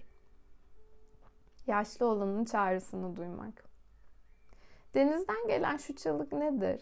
Çocuğu yataktan kaldırıp geceye, dışarıya çağıran rüzgardaki bu ses, düş görenin bilincine bedensiz bir ses gibi girmekle yetinen bir tür karabasana benzer. Bir insanın görebileceği en güçlü düşlerden biridir bu. Benim kültürel geleneklerimde düşte bu sesin söylediği her şey doğrudan ruhtan gelen bir ileti olarak düşünülür. Bir bedeni olmayan ses, düşlerinin herhangi bir zamanda ortaya çıkabileceği ama özellikle ruhun sıkıntılı hallerinde görüldüğü söylenir. Değiş yerindeyse derin benlik kov- kovalayasıya kamçalamaktadır. Şak. Bir kadının ruhu konuşmakta ve kadına daha sonra ol- olacakları söylemektedir. Öyküde yaşlı fok çağrıyı başlatmak için yaşadığı ortamı terk ederek dışarı çıkar. Eğer kendi kendimize harekete geçmezsek, kendi mevsimlerimize ve geri dönüş zamanımıza dikkat etmezsek, yaşlı olanın bizim için gelmesi ve bizdeki bir şey yanıt verene kadar seslenmesi vahşi pisişenin çok önemli bir özelliğidir. Geri dönüş ihtiyacımız çoğaldıkça sesi yükselen bu doğal eve dön sinyali için Tanrı'ya şükürler olsun. Her şey olumlu ya da olumsuz anlamda çok fazla olmaya başladıkça sinyalde çoğalır. Durdurak bilmeyen uyumsuzluklar kadar çok fazla olumlu uyaran olduğu zaman da eve gitmenin vakti gelmiş olabilir. Belki de bir şey üzerinde çok yoğunlaştık. Belki de bir şeyle çok fazla yıprandık. Belki çok sevildik, belki az sevildik. Belki çok çalıştık, belki az çalıştık. Tüm bunların bedeli ağırdır. Çok fazla karşısında giderek kururuz, kalplerimiz yorulur, enerjilerimiz boşalmaya başlar ve neredeyse hiçbir zaman bir şeyden başka bir ad veremediğimiz bir şeye içimizde giderek gizemli bir özlem yükselir, yükselir derken yaşlı olan bizi çağırır. Bu öyküde denizden gelen çağrıyı duyan ve ona yanıt vereni küçük bir tin çocuk olması ilginçtir. Sert buzlara ve yalçın kayalıklara çıkmaya cüret eden, çağrıyı sersemlemiş gibi takip eden ve tesadüfen annesinin dürülmüş haldeki fok derisine takılıp tökezleyen odur.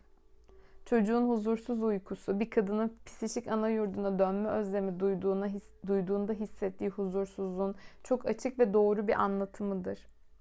Psişe tam bir sistem olduğundan bütün öğeleri bu çağrıyla titreşime gider. Bu sırada genellikle bir kadının huzursuzluğuna bir tedirginlik hissi, her şeyin rahatlamaya çok yakın ya da sükunete çok uzak olduğu hissi eşlik eder. Kadın kendisine biraz ilaha ile bir yerde kaybolmuş hisseder. Çünkü evden çok uzun süre uzak kalmıştır. Bu duygular tam da hissedilmesi gereken duygulardır. Bunlar artık buraya gel diyen bir iletidir.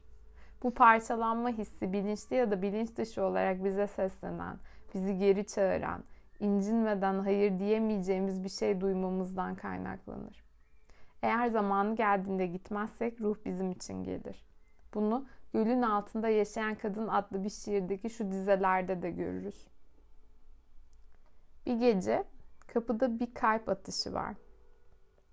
Dışarıda sisin içinde bir kadın, saçları dallardan, elbiseleri otlardan, yeşil göl suyuna damlayan. Ben senim diyor ve çok uzak yoldan geldim. Benimle gel. Sana göstermem gereken bir şey var. Dönüp gidiyor. Pelerini savruluyor. Ansızın altın renkli ışıklar. Her yerde altın renkli ışıklar. Yaşlı fok geceleyin yukarı çıkar ve çocuk geceleyin tökezleyerek yürür. Bu ve bunun gibi öykülerde ana karakterin karanlıkta er yordamıyla yürürken şaşırtıcı bir gerçeği keşfettiğini ya da değerli bir hazineyi kurtardığını görürüz. Bu motif peri masallarında her zaman karşımıza çıkar ve her ne olursa olsun bir yolunu bulup ortaya çıkar. Karanlık kadar başka hiçbir şey ışığı, mucizeyi, hazineyi göze çarpar hale getirmez. Ruhun karanlık gecesi kültürün kimi alanlarında neredeyse bir slogan haline geldi. Kutsalın kurtuluşu Hel'in ya da Hades'in karanlığında ya da orada olur. İsa'nın geri dönüşü, cehennemin alacakaranlığından gelen bir parıltı gibi başlar. Asya'nın güneş tanrıcası Amaterasu dağların altındaki karanlıktan patlar. Sümerlerin tanrıçası Inanna bedenen su şeklindeyken kara yeryüzünün yeni sürülmüş çukurunda yatarken tutuşarak beyaz bir altına döner. Çipas dağlarında her gün sarı güneşin gökyüzünde yükselmesi için kapkara gömleği yakarak bir delik açması gerektiği söylenir. Karanlığın çevresinde dönen bu imgeler bilmemekten korkma diyen çok eski bir iletiş, iletiyi taşır.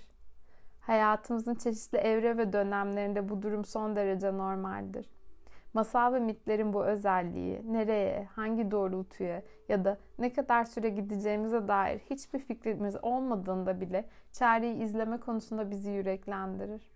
Bütün bildiğimiz masaldaki çocuk gibi kalkıp oturmamız, uyanmamız ve gidip görmemizdir. Böylece belki karanlıkta bir süre neyin neyi çağırdığını bulmaya çalışarak oraya buraya takıla takıla yürürüz. Ama vahşi olan tarafından çağrılmış olduğumuzu kendi kendimize söylememeyi becerdiğimizden ruh her zaman ruhun derisine takılıp tökezleriz. Bu ruh durumunu içimize çektiğimizde ise otomatik olarak bu doğru. Neye ihtiyacım olduğunu biliyorum şeklinde sözlere dökülebilecek bir duygu durumuna gireriz. Pek çok modern kadın için en korkutucusu karanlıkta ruh derisini aramaya gitmek değildir. Çok daha zor ve katlanılması güç olan suya dalmaktır. Gerçekten eve geri dönmektir ve özellikle de gerçekten veda etmektir. Kadınlar her ne kadar kendilerine geri dönseler, ruh derilerini giyinseler, yavaşça örtseler ve gitmeye tamamen hazır olsalar da gitmek zordur. Çok ilgilendiğimiz şeyleri bırakmak, devretmek, bütünüyle terk etmek gerçekten ama gerçekten çok zordur. Çok uzun süre kalmak. Öyküde kalış süresi uzadıkça fok kadın kurur. Rahatsızlıkları bizim de bir yerde çok uzun süre kalırsak yaşadığımız rahatsızlıklarla aynıdır. Derimiz en büyük duyu organımızdır. O bize ne zaman üşüdüğümüzü, ısındığımızı, heyecanlandığımızı, korktuğumuzu söyler. Bir kadın çok uzun süre evden ayrı kaldığında kendisi ve diğer tüm meseleler hakkında gerçekten ne hissettiğini, ne düşündüğünü algılama yeteneği kuruyup çatlamaya başlar. Çaresiz bir durumdadır. Neyin çok fazla olduğunu, neyin yeterli olduğunu algılayamadığından kendi sınırlarını ezer geçer. Masalda saçlarının inceldiğini, kilo verdiğini, eski halinin soluk bir versiyonuna dönüştüğünü görüyoruz. Çok uzun süre kaldığımızda biz de fikirlerimizi kaybederiz. Ruhsal ilişkimiz bir deri bir kemiğe döner, kanımız ince ve yavaş akar. Fok kadın zayıf düşer, gözleri nemini kaybeder, körleşmeye başlar. Eve dönmekte geciktiğimizde bizim de gözlerimizde parıldayacak bir şey kalmaz. Kemiklerimiz yorulur. Sanki sinirlerimiz kılıflarından ortaya saçılmış gibidir ve artık kim ve ne olduğumuz üzerine odaklanamayız. Indiana ve Michigan'ın ağaçlarla kaplı tepelerinde ataları uzun bir zaman önce Kentucky ve Tennessee tepelerinden kalkıp gelmiş olan ilginç bir çiftçi grubu vardır. Konuşmaları dil bilgisayar uydurmalarla yavanlaşmış olmakla birlikte bir şey alıvermedim. Bugün öteyi gün ettiydik gibi İncil okudukları için adaletsizlikler, aromatik ve ilahi gibi güzel ve tumturaklı kelimeler kullanmaktadırlar. Yıpranmış ve bilinçsiz kadınlar için geçerli olan birçok tanımları vardır. Bu kırsal bölge insanları sözlerini güzel bir şekilde dile dökemezler. Bloklar halinde keser, cümle dedikleri iri parçalara ayırır ve kaba bir şekilde dışarı atarlar. Çok uzun süre boyundurukta kalmak, arka ayakları bağlı çalışmak, güzel bir ahıra giden yolu bulamayacak kadar yorulmak ve özellikle de acımasız bir tanım olan ölmüş bir hayvan yavrusu gibi emmek gibi sözler kadının verimsiz ya da ödüllendirici olmayan bir evlilikte, işte ya da çabanın peşinde hayatını boşa harcadığını dile getirmektedir. Bir kadın evinden uzun süre ayrı kaldığında hayattaki ilerleme yetisi de o ölçüde giderek soluklaşır. Yaptığı seçimin boyunduruğundan kurtulmak yerine onun içinde oyalanıp durur. Yorgunluktan gözleri öyle şaşılamıştır ki yardım görebileceği ve rahatlayabileceği yerin yanı başından yalpalaya yalpalaya yürüyüp geçer. Ölmüş hayvan yavrusu hiçbir işe yaramayan, hiçbir yaşamsallık içermeyen ve ona da hiçbir hayat getirmeyen fikirler, gündelik işler ve taleplerden oluşmaktadır. Böyle bir kadın solgun ama kavgacı, giderek daha da uzlaşmaz ama dağınık bir hale gelir. Fitili yana yana daha da kısadır. Popüler kültür buna tükeniş der ama bundan fazlasıdır. O aç kalan ruhtur. O zaman tek bir çare kalır. Kadın sonunda eve geri dönmesi gerektiğini anlar. Öyküde verilen söz yerine getirilmeyen bir söz haline gelir. Çok uzun süre yalnız yaşadığı için yüzünde oluşan bütün o uzun çizgileriyle kendisi de epeyce kurumuş olan adam Fok kadını evine ve yüreğine sokmak üzere almış ve belli bir dönemden sonra ona postunu geri vereceğine söz vermiştir. Bu süre sonunda kadın onunla kalmayı isteyebileceği gibi isterse kendi evine de dönebilecektir. Hangi kadın bu sözün yerine getirilmeyeceğini ezbere bilmez?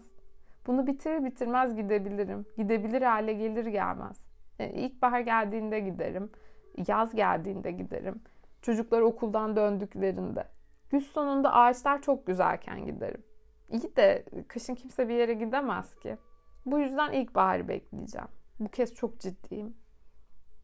Eğer dünya işlerine bağlanıp kalmışsak ve zamanı fazla geçirmişsek eve geri dönüş özellikle önemlidir.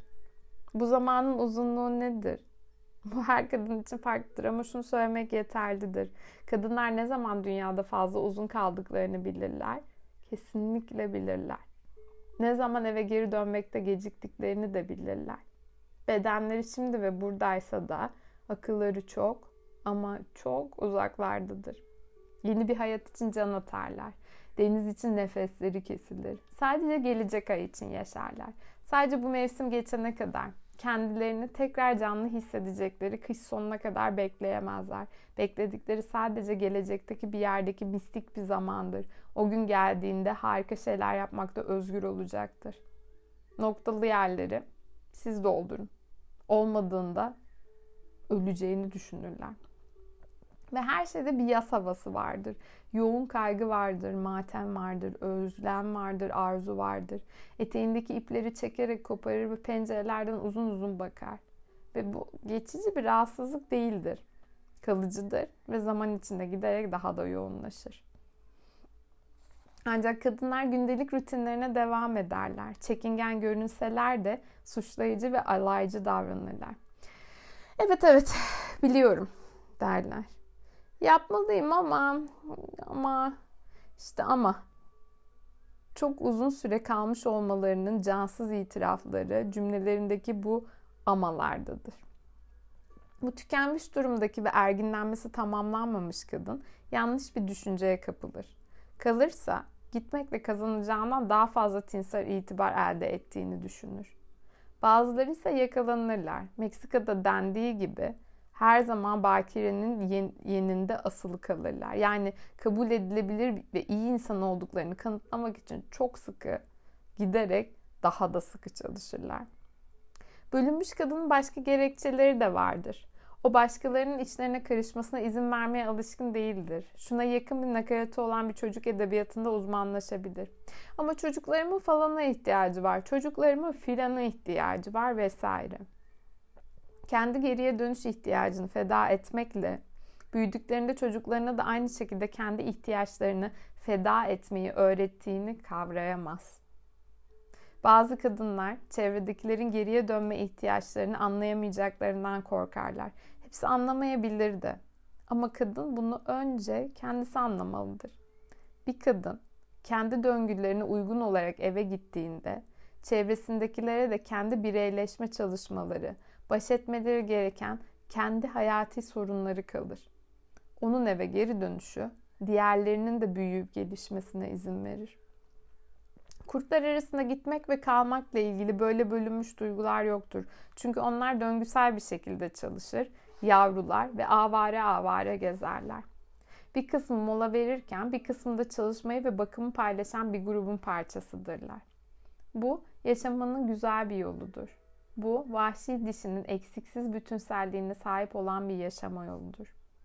Eve gitmenin farklı kadınlar için farklı anlamları olduğunu açıklığa kavuşturalım. Rumen ressam arkadaşım arka bahçeye tahta bir sandalye atıp oturan büyük annesinin gözleri fal taşı gibi açılmış bir halde güneşe doğru baktığında eve gidiş halinde olduğunu biliyordu. Gözlerime ilaç bu. Aşk olsun derdi. İnsanlar onu rahatsız etmemeleri gerektiğini biliyordu. Bilmiyorlarsa da hemen öğrenirlerdi. Önemli olan eve gitmenin ille de paraya mal olmadığını anlamaktır. Zamana mal olur.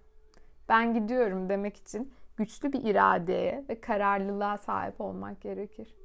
Geri dönüp sevgili arkadaşım Cin'in önerdiği gibi şu anda yokum ama geri geleceğim der. Ama eve doğru yürüyüşünüzü de devam ettirebilirsiniz.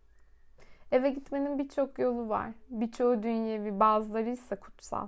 Hastalarım bana bu dünyevi çabaların onlar için bir eve dönüş olduğunu söylerler. Yine de sizi uyarırım. Eve giden çıkışın tam yeri zamandan zamana değişir. Bu nedenle konumu bu ay bir önceki aydakinden farklı olabilir. Bunlara değinen şiirleri ve kitap pasajlarını yeniden okumak. Bir nehrin, bir derinin, bir koyunun yanında birkaç dakika olsun zaman geçirmek. Yıldızlı bir gecede yere uzanmak. Etrafta çocuklar olmadan sevdiğinle birlikte olmak.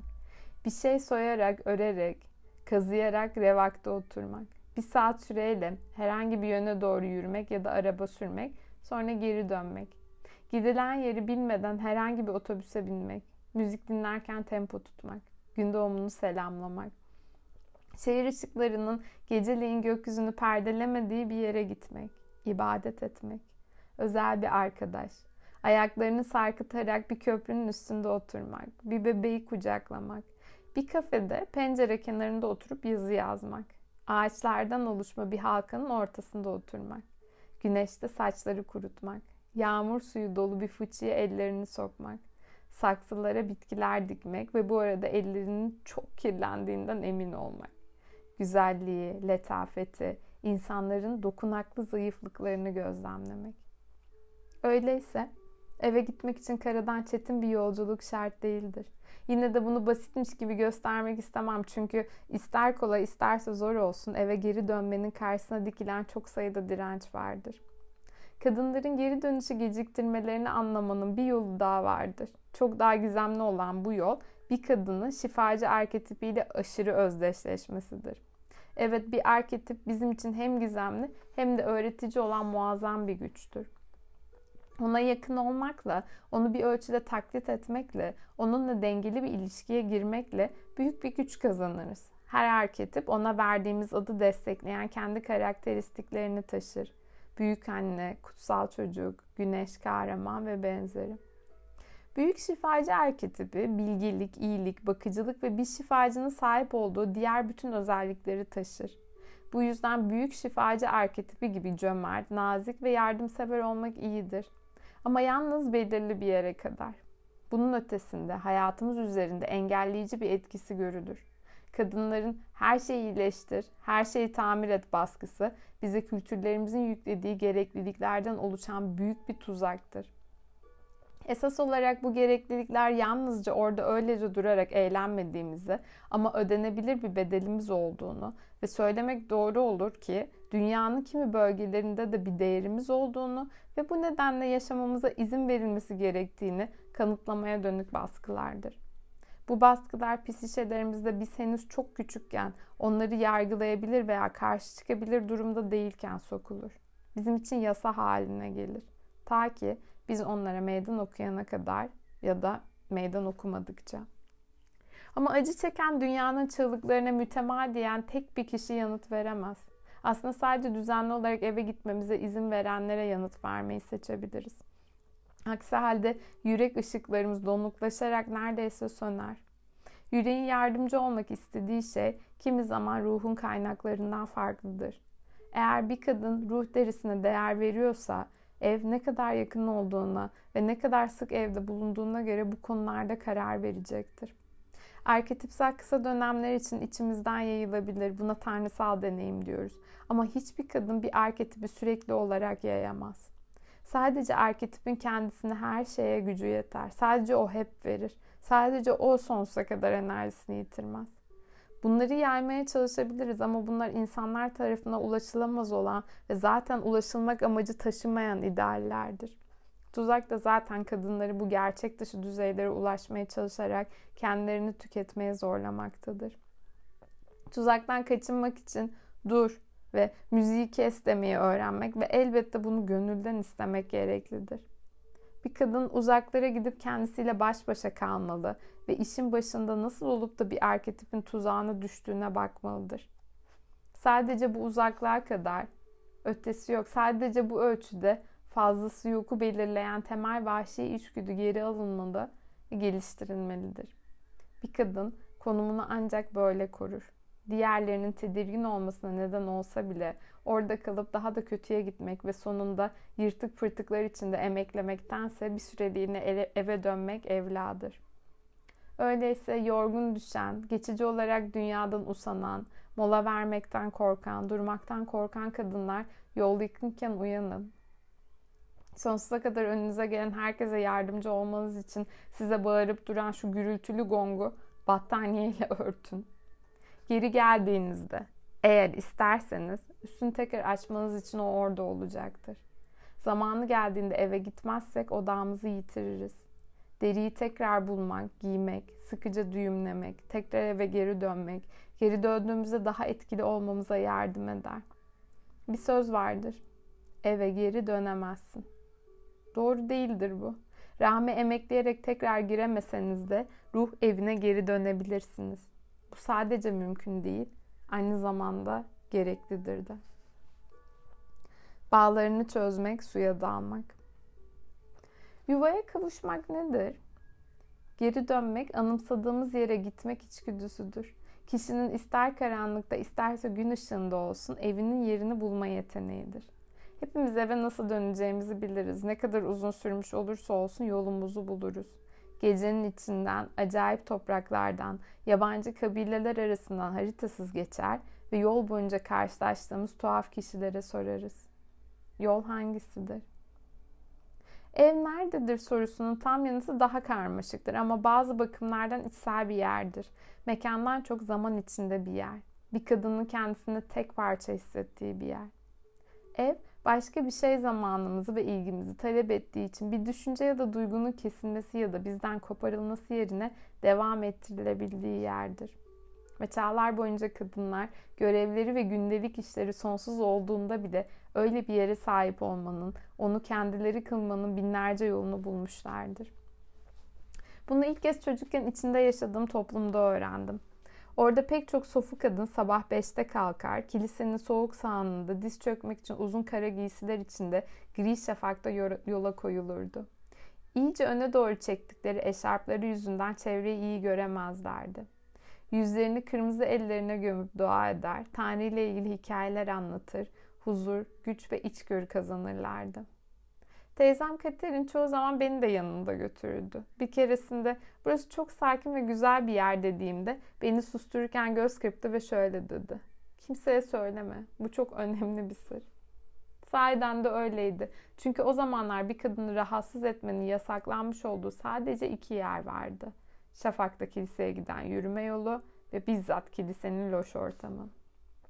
Kadınların eve gitme haklarını diğerlerinin yanına eklemeleri, serbest bırakmaları, almaları, yerine getirmeleri ve elde edilmesine göz yummaları doğru ve yerinde. Ev, maddi dünyada sürdürülmesi şart olmayan duyguları yaşamamıza izin veren sürekli bir duygu durumudur. Merak, görü, huzur, endişeden muafiyet, taleplerden muafiyet, sürekli çene çalmaktan muafiyet. Evin bütün bu hazinelerinin daha sonra üst dünyada kullanılmak üzere psişede gizlenmesi amaçlanır. İnsanın bu özel eve geri giden bu yolu hissetmek için uğrayabileceği birçok fiziksel yer bulunsa da fiziksel yerin kendisi ev değildir. O sadece yolun kalanını kendi başımıza gidebilmemiz için egoyu sallayarak uyutan bir araçtır. Kadınların eve ulaşma araçları çoktur. Müzik, sanat, orman, okyanus köpükleri, gün doğumu, yalnızlık. Bunlar bizi eve, hepsi kendi fikirlerine, düzenine ve yiyeceğine sahip olan besleyici bir iç dünyaya götürür. Ev, yağlanmış yatağında kayan bir eklem kadar kolay çalışan, bozulmamış içgüdüsel hayattır. Orada her şey olması gerektiği gibidir. Bütün gürültüler kulağa haklı görünür. Işık güzeldir. Kokular bizi alarma geçirmez. Tersine sakinleştirir. Geri dönüşte zamanın nasıl geçirildiği önemli değildir. Esas olan dengeyi yeniden canlandıran şeydir. İşte ev budur. Orada sadece derin düşünceye değil öğrenmeye, unutulmuş, kötüye kullanılmış ve gömülmüş olanı açığa çıkarmaya da zaman vardır. Orada geleceği hayal edebilir ve psişenin yara izlerinden oluşan haritalarını gözden geçirerek neyin neye yol açtığını ve daha sonra nereye gideceğimizi öğreniriz. Adrian Rich'in çağrışımlarla yüklü şiiri batık gemiye dalmakta, benliği geri almak konusunda yazdığı gibi. Orada bir merdiven var. Her zaman orada o merdiven masumca asılı, geminin kenarına yakın.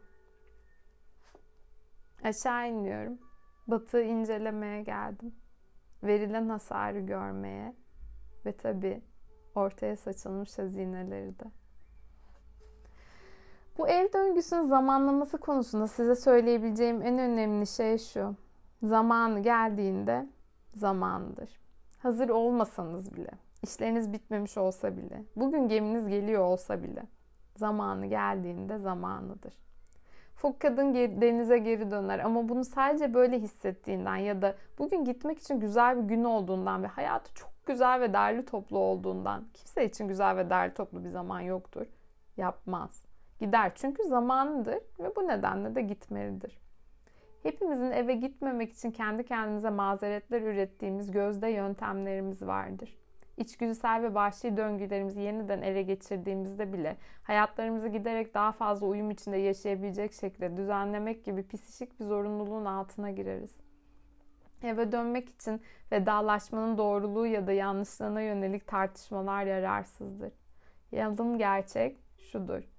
Zamanı geldiğinde zamanıdır. Bazı kadınlar asla eve gitmezler. Onun yerine zombi bölgesinde yaşarlar. Bu cansızlık halinin en acımasız yanı kadının işlev görmesi, yürümesi, konuşması, hareket etmesi, hatta birçok şeyi başarması ama yanlış giden şeylerin etkilerini artık hissetmemesidir. Eğer hissetseydi acısı onu hemen durumu düzeltmeye yöneltirdi. Ama hayır, Böyle bir durumdaki kadın topallayarak yürür, kolları yana düşer, evin acı verici yitimine karşı kendini savunur, körleşir ve Bahamalarda dendiği gibi saparatlaşır. Yani ruhu onsuz uçup gitmiştir ve onu her ne yaparsa yapsın önemsiz olduğu hissiyle baş başa bırakmıştır. Bu durumdaki kadınlar çok şey başardıkları ama yeterince duyum hissetmedikleri şeklinde tuhaf bir duyguya kapılırlar. Yapmak istediklerini düşündükleri şeyleri yaparlar ama ellerindeki hazine her nasılsa toza dönüşmüştür. Böyle bir durumda bir kadının sahip olabileceği en iyi bilinç hali budur. Hoşnutsuzluk anlamlı ve hayat verici değişikliklere açılan gizli kapıdır. Birlikte çalıştığım ve 20 yıldır ya da daha uzun bir süredir evlerine uğramamış olan kadınlar bu pisişik zemine ilk kez yeniden ayak bastıklarında hep ağlarlar. O sırada makul gibi görünen çeşitli nedenlerle yurtlarından ömür boyu sürgün edilmeyi kabul ederek yıllarını harcamışlardır. Yağmurun kuru toprağa düşmesinin ne kadar yoğun bir güzellik olduğunu unutmuşlardır. Kimisi için ev bir tür gayret göstermektir. Kadınlar yapmamak için yıllarca çeşitli nedenler bulduktan sonra tekrar şarkı söylemeye başlarlar. Kendilerini uzun bir süredir yürekten hissettikleri bir şeyi öğrenmeye adarlar. Hayatlarındaki kayıp insanları ve şeyleri ararlar. Seslerini geri alırlar ve yazarlar. Dinlenirler. Hayatın bir köşesini kendilerinin kılarlar. Büyük ve ciddi kararları yürürlüğe sokarlar. Ayak izleri bırakan bir şeyler yaparlar. Kimi için ev bir ormandır, bir çöldür ya da bir deniz. Aslında ev holografiktir. Tek bir ağaçta, bir çiçeğin vitrinindeki bir kaktüste, durgun bir su havuzunda bile tüm kudretiyle görünür. Asfaltta yatan sarı yaprakta, bir demet çiçek bekleyen kırmızı kil çömlekte, derideki bir damla suda da tüm gücüyle görünür. Ruh gözleriyle odaklanırsanız pek çok, pek çok yerde evi görürsünüz. İnsan ne kadar süreyle evine geri dönüp orada kalır? Olabildiğince uzun bir süre ya da tekrar kendine gelene kadar. Bu ne kadar sıklıkla gereklidir? Düş dünyada çok etkinseniz ve duyarlıysanız çok daha sık. Deriniz kalınsa ve pek fazla da dışarıda değilseniz daha az bir sıklıkta. Her kadın ne kadar sıklıkta ve ne kadar süreyle bunu yapması gerektiğini yüreğinde bilir.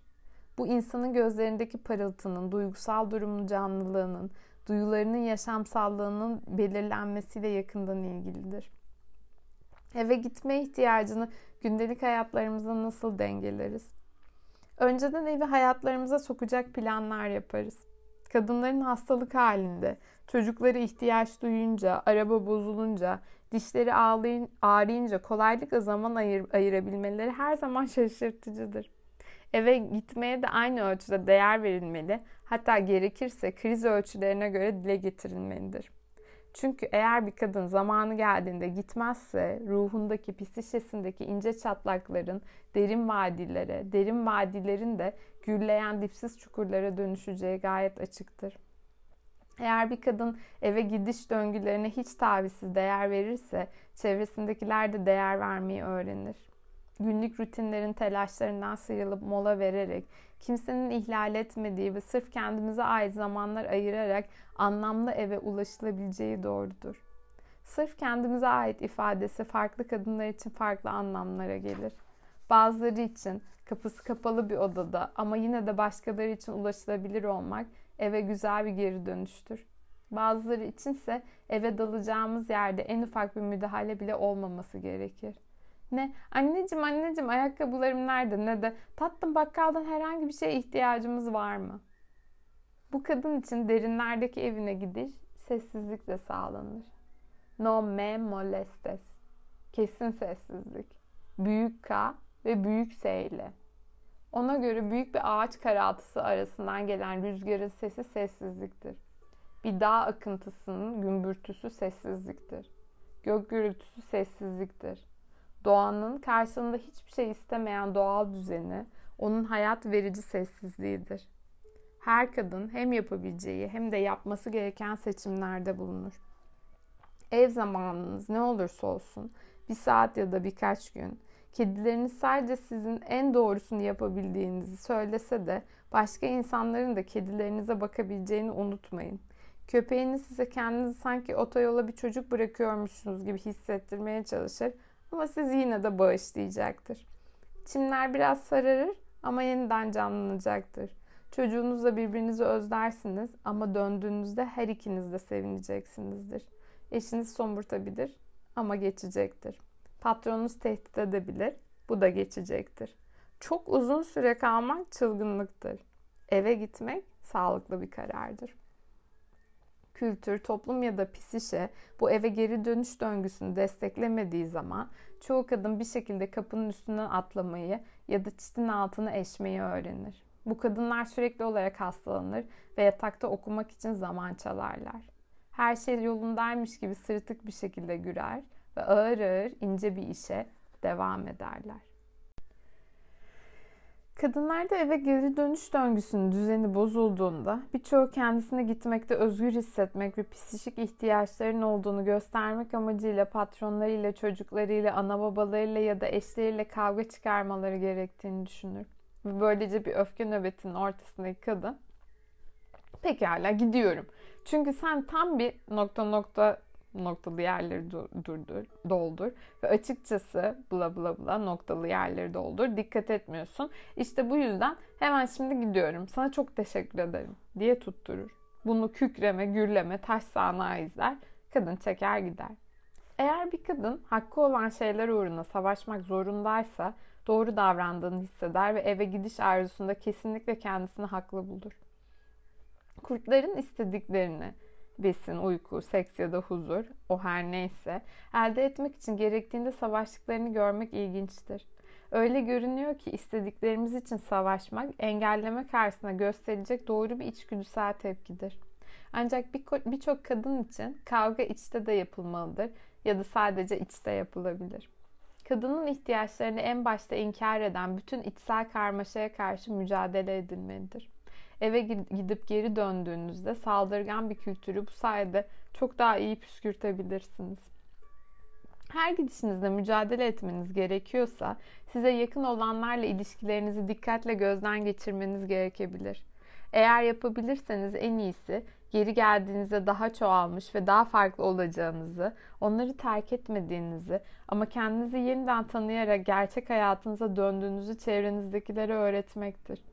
Özellikle sanatçıysanız çevrenizde ev ihtiyacınızı anlayışla karşılayan kişiler olsun. Çünkü zaman yaratmanın döngülerini öğrenmek amacıyla muhtemelen evin psişik topraklarını kazmanız gerekecek ve bu da çok zaman alacaktır. O yüzden kısaca ama etkili bir şekilde anlatın. Yetenekli bir yazar olan arkadaşım Normandy edindiği deneyimler sonucunda şu özlü ifadeye ulaştığını söyler. Ben gidiyorum. Bunlar bugüne kadar söylenmiş en güzel sözcüklerdir. Söyleyin Sonra gidin. Evde geçirilen yararlı ve veya gerekli zamanın süresinde hangi ölçütlerin belirlediği konusunda farklı kadınların farklı fikirleri vardır. Çoğumuz her zaman istediğimiz kadar uzun süre gidemeyiz. Bu yüzden de gidebileceğimiz kadar gideriz.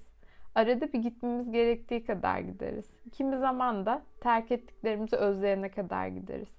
Kimi zaman nöbetler şeklinde dalar çıkar tekrar dalarız tekrar doğal döngülerine kavuşan birçok kadın bunlar arasında gider gelir, koşulları ve ihtiyaçları dengeler. Bir şey kesindir. Kapının yanında küçük bir valiz tutmak iyi bir fikirdir. Ne olur ne olmaz. Orta kadın suyun altında nefes alıp vermek. Öyküde ilginç bir uzlaşmaya varılmıştır. Fok kadın çocuğu terk etmek ya da sonsuza kadar yanında götürmek yerine aşağıda yaşayanlara küçük bir ziyarette bulunması için yanına alır. Çocuk annesinin kanı aracılığıyla Fok klanının bir üyesi olarak onaylanır. Suyun altındaki evde vahşi ruhun yöntemleri konusunda eğitilir. Çocuk psişede yeni bir düzeni temsil eder. Anne Fok biraz kendi nefesinden, biraz da kendi özel hayat enerjisinden çocuğun akciğerlerine üflemiştir. Böylece onu psikolojik açıdan bir orta varlığa, her iki dünyanın arasında köprü kurabilen bir varlığa dönüştürür. Ancak bu çocuk alt dünyada erginlemekle birlikte orada kalmaz. Yeryüzüne geri dönmelidir. O andan itibaren de özel bir rol üstlenir. Aşağı dalıp tekrar yüzeye çıkan çocuk ne sırf egodur ne sırf ruhtur fakat ikisinin arasında bir yerdedir.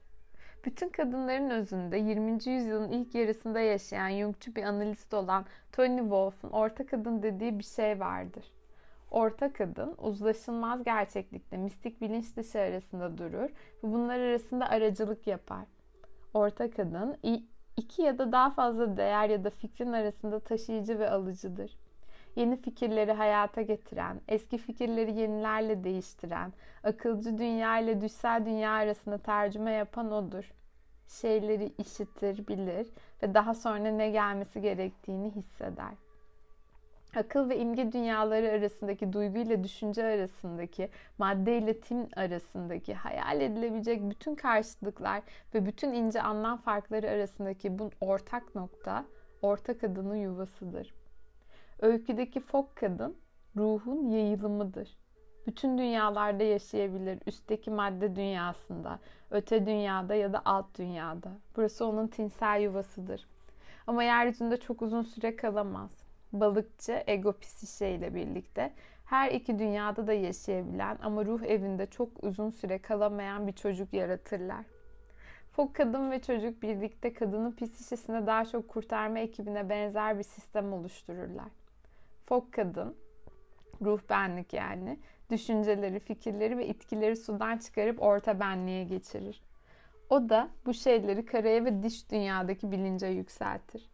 Yapı ters yönde de işler. Günlük hayatlarımızın olayları, geçmiş travmalarımız ve sevinçlerimiz, korkularımız ve gelecek umutlarımız hepsi elden ele ruha geçirilir. O da gece düşlerimizde bunlar üzerinde yorumlar yapar. Duygularını bedenlerimiz kanalıyla yukarıya doğru yansıtır ya da bunun sonucunda bir esin anında bir fikirle içimize işler. Vahşi kadın sağduyu ile ruhsal duyunun bir bileşimidir. Orta kadın onun iki katıdır ve her ikisine de bir yeteneği vardır. Masaldaki çocuk gibi orta kadın da bu dünyadır ama kolaylıkla psişenin daha derin alanlarına yolculuk edebilir. Bazı kadınlar bu yetenekle dünyaya gelirler. Bazı kadınlar da bunu bir beceri olarak edinirler. Ona hangi yolla varıldığı önemli değildir. Ama düzenli olarak eve gitmenin etkilerinden biri kadının eve her gidiş dönüşünde psişenin orta kadının güçlenmesidir. Yüzeye çıkmak. Vahşi yuvaya geri dönmenin mucizesi ve acısı şu olguda yatar. Uğrayabiliriz ama kalamayız. En derinlerdeki ev ne kadar güzel hayal edilirse edilsin suyun altında sonsuza kadar kalamayız. Yüzeye tekrar çıkmamız gerekir. Kayalık sahile yavaşça bırakılan uruk gibi biz de yeni hayat enerjileriyle aşılanmış olarak dünyevi hayatlarımıza geri döneriz. Yine de kayalıklara yeniden dönmek ve bir kere daha kendi kendimize kalmak üzücü bir andır. Eski mistik törenlerde dış dünyaya geri dönen erginler içlerinden hem acı hem de tatlı bir ruh halinin geçtiğini duyumsarlardı. Memnun ve yenilenmiş olsalar da kendilerini ilk başlarda bir parça hülyalı ve hüzünlü hissederlerdi. Fok kadın çocuğuna her zaman senin yanındayım, benim dokunduklarıma, çıralarıma, çakıma, fok ve su samurlarını gösteren taş oymalarıma dokunman yeter. Şarkılarını söylemen için akciğerlerine bir rüzgar üfleyeceğim diye yol gösterdiğinde bu küçük matemin ilacı da verilmiştir. Onun sözleri özel bir vahşi vaat türüdür. O anki geri dönme özlemiyle çok zaman harcamamamız gerektiğini ima eder. Onun yerine bu araçları anlamamızı, onlarla etkileşime girmemizi ve işte o zaman vahşi bir ev tarafından okşanan bir davul derisi gibi onun varlığını hissedeceğimizi anlatır. Inuitler bu araçları gerçek bir kadına ait olan araçlar olarak nitelerler. Bunlar bir kadının kendisine bir hayat oymak için gereksindiği şeylerdir. Çakısı keser, süsler, temizler, tasarlar, malzemeleri biçimlendirir. Çıralara dair bilgisi en çetin şartlarda bile ateş yaratmasını sağlar. Taş oymalar mistik bilgisini, şifa dağarcığını, bütün dünyasıyla kişisel birliğini ifade eder. Psikolojik açıdan bu metaforlar vahşi doğa için ortak olan güçleri temsil eder. Jungçu klasik psikolojide bazıları bu ikili birliği ego benlik ekseni diyebilir. Masal jargonunda çakı başka anlamları yanında karanlığı yarmak ve gizli şeyleri araştırmak için hayali bir araçtır da. Ateş yakma araçları ise kendisine besin hazırlama, eski hayatını yeni hayata dönüştürme, yararsız olumsuzluklara karşı dayanma yeteneğini temsil eder. Bunlar psişenin temel malzemelerini ateşte güçlendiren tabi dürtünün bir temsilcisi olarak görülebilir. Geleneksel olarak fetişler ve tılsımlar yapmak, masal kahramanı Tin dünyasının güçlerinin yakınında olduğunu hatırlamakta yardımcı olur.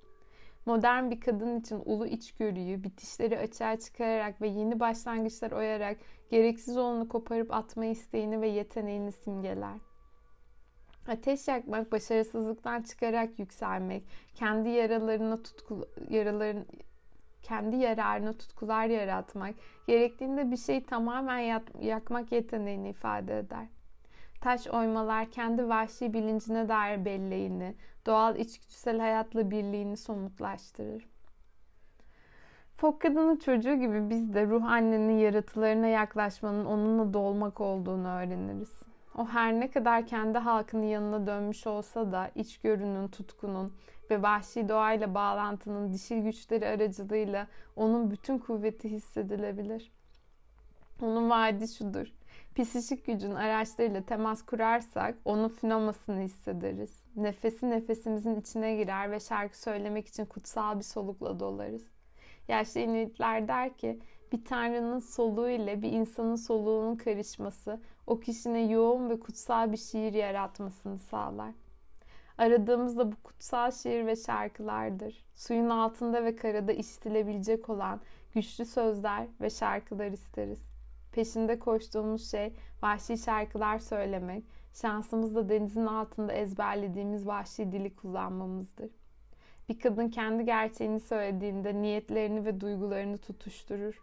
İçgüdüsel doğayla aralarından su sızmaz, şarkı söyler, ruhun vahşi nefes akışında yaşar. Bu şekilde yaşamak kendi başına bir döngüdür. Devam etmeyi, devam etmeyi ve devam etmeyi amaçlayan bir döngü. Uruk'un annesi denize doğru yüzerek gözden kaybolurken tekrar suyun altına dalmaya çalışmamasının ve annesiyle gitmek için yalvarmamasının nedeni budur. Karada kalmasının nedeni budur. Söz almıştır. Gıcırdayan dünyaya geri dönerken özellikle de eve dönüş yolculuğumuz sırasında bir şekilde tecrit edilmişsek ev, insanlar, makineler ve diğer nesneler biraz aşina olmadığımız bir görünüşe bürünürler. Çevremizdekilerin gevezelikleri bile kulaklarımıza biraz tuhaf gelir. Geri dönüşün bu evresine yeniden giriş denir ve doğaldır bu. İnsanın kendini yabancı bir dünyadanmış gibi hissetmesi birkaç saat ya da birkaç günde geçer. Bundan sonra dünyevi hayatımızda iyi vakit geçiririz ve eve dönüş yolculuğumuzda edindiğimiz enerjiyi kullanır, yalnızlık alıştırmaları sırasında ruhla geçici birlik uygulamaları yaparız. Masalda fok kadının çocuğu Orta Doğa'yı temsil etmeye başlar. Davulcu, şarkıcı, öykü anlatıcısı olur. Masal yorumunda davulcu davul çalarak yeni hayatın ve yeni duyguların ortaya çıkması ve yansıtılması için gereken her şeyin merkezine yerleşir. Davulcu şeyleri uyandırabildiği gibi korkutup kaçırabilir de. Şarkıcı yüce ruh ile dünyevi benlik arasında ileti getirip götürür. Sesinin doğası ve tonu aracılığıyla çözebilir, tahrip edebilir, inşa edebilir ve yaratabilir. Öykü anlatıcısının uykularında konuşan tanrılara sürünerek yaklaşıp onları dinlediği söylenir. Böylece çocuk tüm bu yaratıcı eylemler sayesinde fok kadının içine üflediği şeyleri yaşar. Suyun altında öğrendiği şeyleri, vahşi ruhla ilişkide olan hayatı yaşar. O zaman kendimizi davul vuruşlarıyla, şarkılarla, kendi sözlerimizi dinlemeyle ve söylemeyle dolu buluruz. Yeni şiirler, yeni görme biçimleri, yeni davranış ve düşünce biçimleriyle dolarız. O büyülü son işi yapmaya çalışmak yerine sadece yaşarız. Seçtiğimiz bir işe direnmek ya da onu korkuyla beklemek yerine kolaylıkla bu işe doğru hareket ederiz canlı, yeni kavramlarla dolu ve daha sonra ne olduğunu görmeye meraklı bir şekilde. Ne de olsa eve dönen kişi büyük fok ruhlarıyla denize götürüldükten sonra bile hayatta kalmıştır. Planlanmış bir yalnızlık için alıştırma yapmak. Artık büyümüş olan çocuk sabahın gri sisinde denizdeki bir kayanın üstüne diz çöker ve fok kadınla konuşur. Planlı olarak yapılan bu gündelik yalnız kalma ve söyleşme alıştırması çocuğun kritik bir şekilde eve yakın olmasına izin verir. Bunun yolu sadece uzun dönem boyunca ruhun yuvasına dalmak değildir. Ruhu kısa dönemler için üst dünyaya geri çağırabilmek de aynı şekilde önemlidir. Vahşi dişiyle konuşmak için bir kadının geçici olarak dünyayı terk etmesi ve bir yalnızlık haline girmesi gereklidir. Uzun zaman önce İngilizce'deki alone yalnızlık sözcüğü iki ayrı kelime olarak ele alınırdı. All one, hep bir. All one olmak, temelli ya da geçici olarak tamamen bir bütün olmak, birlik içinde olmak demektir. Yalnızlığın amacı tam olarak budur. Hep biri olmaktır. Modern kadınlarda çok yaygın olan tükenmişlik halinin tedavisi eskilerin dediği gibi atına atlayıp istediği yere gitmesini sağlayan tedavi budur. Yalnızlık bazılarının inandığı gibi enerjisizlik ya da eylemsizlik hali değildir. Tersine ruhun vahşi erzaklardan olarak bize ilettiği bir nimettir. Hekim şifacıların, dindarların ve mistiklerin gösterdiği gibi eski zamanlarda bir amaç taşıyan yalnızlık hali hem rahatlatıcı hem de koruyucuydu. Yorgunluğu gidermek ve bıkkınlığı önlemek için kullanılırdı. Kehanet amacıyla da kullanırdı kullanılırdı. Günlük hayatın koşuşturmacası içinde aksi halde duyulması olanaksız olan öğüt ya da rehberlik istenilen iç benliği dinlemenin bir yoluydu. Hem eski zaman kadınları hem de modern aborjinal kadınlar genellikle bu paylaşım ve sorgulama işi için kutsal bir yer ayırırlar. Geleneksel olarak bu dönemin kadınların aybaşı kanamaları sırasında rastladığı söylenir. Çünkü bu sırada bir kadın öz bilgiye her zamankinden daha yakındır. Bilinç dışı ile bilinçli akıl arasındaki zar önemli ölçüde incelir. Normalde bilince girmeleri engellenen duygular, anılar, duyumlar dirençle karşılaşmadan algı alanına geçer. Bir kadın bu dönemde yalnızlığa ulaştığında gözden geçirebileceği daha fazla malzemesi olur. Bununla birlikte hem Kuzey, Orta ve Güney Amerika yerli kadınlarıyla hem de Slav kabilelerinden kız çocuklarıyla yaptığım karşılıklı alışverişlerimde kadınların mekanının salt aybaşı kanamaları sırasında değil herhangi bir zaman kullanıldığını, dahası her kadının genellikle kendi kadın mekanına sahip olduğunu ve bunların belirli bir ağaç, su kenarında bir yer ya da bazı doğal orman ya da çöl alanları ya da okyanus mağaralarından oluştuğunu gördüm. Kadınlar üzerinde yaptığım analizlerden edindiğim deneyimlerim, modern kadınların aybaşı öncesi huysuzluklarının büyük bir kısmının sadece fiziksel bir sendrom olmadığını, yeniden canlanmak ve kendini yenilemek için yeterince zaman ayırma ihtiyacının engellenmesinin de bu duyguda eşit ölçüde rol oynuyor olabileceğini gösterdi. Çeşitli kabilelerde aybaşı kanaması gören kadınların kirli olarak değerlendirilip bu durum sonlanana kadar köyü terk etmeye zorladıklarını iddia eden eski antropologlardan alıntı yapan birini duyduğumda hep gülerim. Bütün kadınlar bilir ki bu böyle zoraki bir törensel sürgün olsaydı bile her kadın zamanı geldiğinde gözden kaybolana kadar başı kederden eğilmiş bir halde köyü terk eder ve ardından görüş açısından çıkar çıkmaz oynak bir dansa başlar yol boyunca gülmekten kırılırdı. Masaldaki gibi planlı yalnız kalma uygulamasını düzenli bir şekilde yaparsak kendimizle kıyılarımıza yaklaşan vahşi ruh arasında bir konuşmayı başlatırız. Bunu sadece vahşi ve ruhani doğaya yakın olmak için yapmayız. Ezelden beri gelen mistik gelenekteki gibi bu birliğin amacı bizim sorular sormamız ve ruhun da öğütler vermesidir. Ruh nasıl çağrılır? Bunun birçok yolu vardır. Meditasyon, koşu, davul çalma, şarkı söyleme, yazı yazma, resim çizme, müzik yapma, yüce güzellikleri görme, ibadet, tefekkür, ayinler ve törenler, sükunet, hatta mest edici duygu halleri ve fikirlerle. Bunların tümü ruhu oturduğu yerden çağıran psişik davetlerdir. Bununla birlikte sahne donanımları, özel yerleşimler gerektirmeyen ve bir dakikada, bir gündeki kadar kolay yerine getirilebilen yöntemler kullanmayı öneriyorum. Bu ruh benliği çağırmak için aklın kullanılması demektir. Herkesin bu yalnızlık türünü elde etmek için yakından tanıdığı en az bir ruh hali vardır. Benim için yalnızlık daha çok kendimle birlikte her yere taşıdığım ve ihtiyaç duyduğumda etrafıma açtığım kanat, katlanmış bir orman gibidir. Çocukluğumun büyük yaşlı ağaçlarının dibine otururum. Bu stratejik noktadan sorularımı sorarım ve yanıtlarımı alırım.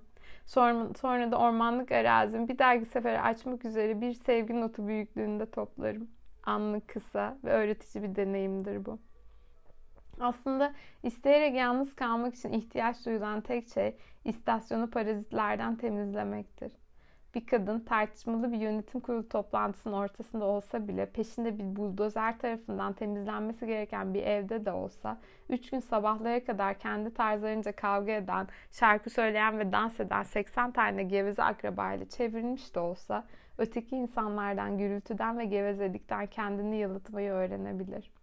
Eğer bir zamanlar yeni yetme olduysanız istasyon ayarının nasıl yapıldığını kesinlikle bilirsiniz. Eğer bir zamanlar 2 yaşında uykusuz bir çocuğun annesi olduysanız planlı bir şekilde yalnızlığın nasıl elde edileceğini bilirsiniz. Yapmak zor değildir. Sadece yapmayı hatırlamak zordur. Hepimiz içine çekildiğimiz, kimsenin nerede olduğumuzu bilmediği ve sonra dönüp geldiğimiz geçici bir ikametgahta daha uzun bir süre konaklamayı tercih edebiliriz. Ancak bin kişiyle dolu bir odada yalnızlığı elde etme alıştırması yapmak da çok yararlıdır.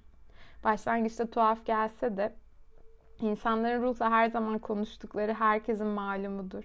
Ama birçoğu bu duruma bilinçli olarak girmekten çok ansızın içine düşer. Ya hülyaya dalmışlar ya da birdenbire çat diye kapanıp kendilerini onun içinde bulmuşlardır. Böyle bir yalnızlık uygunsuz olarak değerlendirildiğinden bu ruhani iletişim süresini fazlasıyla dünyevi isimler vererek kamufle etmeyi öğrendik. Örneğin kendi kendine konuşma, düşüncede kaybolma, dalgın dalgın boşluğa bakma ya da gündüz düş görme. Bu örtmeceli değil, kültürümüzün birçok katmanı tarafından aşılanır. Çünkü ne yazık ki çocukluktan itibaren bize, özellikle de iş ya da okul gibi sıkıcı ortamlarda ruhla sohbet halindeyken yakalanırsak bundan utanç duymamız öğretilir. Nedense eğitim ve iş dünyası bu şekilde hep bir olarak geçirilen zamanın verimsiz olduğunu düşünmüştür. Oysa bu zamanlar aslında en doğurgan zamanlardır. Fikirleri düş yönlendiren vahşi ruhtur. Orada hangisini yerine getireceğimizi, hangisinin en çok uygulanabilir ve verimli olduğunu bulmak için bunları tasnif ederiz. Ruhla kaynaşmak her türlü yeteneğimizi ortaya koymak için istek duymamızı, tinle birlikte parlak ışıklar saçmamızı sağlar. Bu kısa hatta anlık ama bilerek oluşturulan birleşme içsel hayatlarımızı yaşamamıza destek olur. Böylece utancın içe dönüklüğü, misilleme ya da saldırı korkusu, rehavet, kendini beğenmişlik ya da diğer kısıtlayıcı bahane ve özürlerle içsel hayatımızı gömmek yerine tersine her şey görülecek şekilde onu dışarıda dalgalanmaya, parlamaya, alev alev yanmaya bırakırız. Öyleyse yalnız kalmak, incelemek istediklerimize dair bilgi edinmenin yanı sıra seçtiğimiz bir alanda nasıl davrandığımızı değerlendirmek için de kullanılabilir. Masalın başlarında çocuğun 7 gün 7 gece deniz altında kaldığını gördük. Doğanın en eski döngü, döngülerinden birine dair bilgidir bu. 7 çoğunlukla kadınlara özgü bir sayı olarak değerlendirilir. Ay döngüsünün aybaşı kanamalarına eşit olan dört kısma bölünmesiyle aynı anlamı taşıyan mistik bir sayıdır. Yeni ay, yarım ay, dolunay ve son dördün. Eski kabile kadınlarının geleneklerinde kişinin varoluş durumunun, arkadaşlıklarının, ev hayatının, eşinin, çocuklarının durumunun dolunay döngüsünde sorgulanması olağandır. Böyle bir yalnızlık durumunda bunu yapabiliriz. Çünkü bu sırada benliğin bütün boyutlarını zaman içinde bir noktaya taşıyarak bunları kaydeder, inceler. Tam şu anda onların bizim ruhun ne istediğini keşfeder. Sonra da mümkünse bunu elde ederiz. Bu yolda mevcut koşullarımıza ilişkin hayati sondajlar yaparız.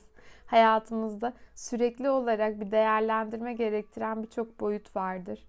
Yaşam alanı, iş, yaratıcı hayat, aile, eş, çocuklar, anne baba, cinsellik, tinsel hayat ve benzeri. Değerlendirmede kullanılan ölçü basittir. Neye daha az ihtiyaç var ve neye daha çok ihtiyaç var? Tumturaklık mantığa değil içgüdüsel benliği, ego aklına değil vahşi kadın aklına hangi işin, uyarlamanın, açılımların ya da vurgulamanın gerçekleşmesine gerek olduğunu sorarız. Tin ve ruh bakımından hala doğru yolda mıyız? İçsel hayatımız dışarıdan belli oluyor mu? Neyin semirmeye, korunmaya, dengelenmeye ya da ağırlaşmaya ihtiyacı var? Neyin nereden çıkarılmaya, taşınmaya ya da değiştirilmeye ihtiyacı var? Bir alıştırma döneminden sonra planlı yalnızlığın toplam etkisi hayati bir solunum sistemi gibi hareket etmeye başlar. Doğal bir ritim içinde bilgiler eklenir, ince ayarlar yapılır ve kullanılmayanlar durmadan silinir. Yalnızca güçlü değil pragmatiktir de çünkü yalnızlık besin zincirinde azla yetinir. Niyet ve iş bitirme açısından bir bedeli olsa da herhangi bir zamanda ve yerde yapılabilir. Zamanla alıştırma yaptıkça kendinizi ruha soracağınız soruları tasarlarken bulacaksınız. Kimi zaman sadece bir sorunuz olabilir. Kimi zamansa hiç sorunuz olmayabilir ve sadece ruhun yanındaki kayanın üstünde onunla birlikte nefes alıp vererek dinlenmek size yatabilir. Kadınların doğuştan gelen ekolojileri. Masalda birçok avcının ruhu ele geçirip öldürmek için avlamaya çalıştığı ama hiçbir avcının bunu başaramadığı söylenir. Masallardaki vahşi ruhun yok edilmezliğine ilişkin göndermelerin bir örneği daha. döngülere uymadan çalışıyor, seks yapıyor, dinleniyor ya da oyun oynuyorsak bu vahşi kadını öldürmez yalnızca bizi yorar. Neyse ki gerekli düzeltmeleri yapabilir ve kendi doğal döngülerimize yeniden dönebiliriz. Kendi doğal mevsimlerimize duyduğumuz sevgi ve gösterdiğimiz özen sayesinde hayatlarımızı başka birinin ritmine, başka birinin dansına, başka birinin açlığına sürüklenmekten koruruz. Bize özgü seks, yaratma, dinlenme, oyun oynama ve çalışma döngülerimizin geçerli kılınması sayesinde bütün vahşi duyumlarımızı ve mevsimlerimizi yeniden tanımlamayı ve aralarında ayrım yapmayı yeniden öğreniriz. Haciz edilmiş bir hayat yaşayamayacağımızı biliyoruz. İnsanlara dair şeylerin, dünyadaki insanların ve şeylerin bir süreliğine terk edilmesi gerektiği bir zaman olduğunu biliyoruz. Amfibik canlılara benzediğimizi öğrendik. Karada yaşayabiliriz ama suya ve eve geçici geziler gerçekleştirmeden sonsuza kadar karada yaşayamayız. Fazla uygarlaşmış ve fazla baskıcı kültürler kadınların eve geri dönüşlerini önlemeye çalışır ve çoğu zaman onları ışıkta soluklaşıp saydamlaşacak şekilde incelene kadar sudan uzak durmaları için uyarır.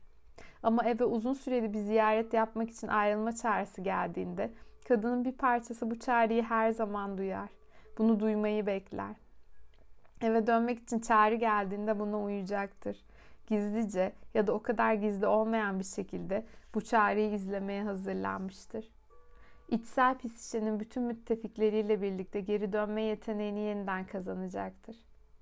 Bu güçlendirici süreç falan kadın ya da filan kadın için geçerli değil, hepimiz için geçerlidir. Herkesin karadaki sorumlulukları nedeniyle eli kolu bağlıdır. Ancak denizdeki yaşlı herkesi çağırır. Herkes geri dönmelidir. Bu eve geri dönüş yollarının hiçbiri ekonomik duruma, toplumsal statüye, eğitime ya da fiziksel hareket yeteneğine bağımlı değildir. Sadece bir buğday filizi görebilsek de, bakacak sadece bir avuç gökyüzümüz olsa da, sadece kaldırımdaki çatlakta bir dizi yabani ota rastlasak da, doğadaki ve doğayla birlikte olan döngülerimizi görebiliriz. Hep denize doğru yüzebiliriz. Hep kayadaki fokla konuşabiliriz.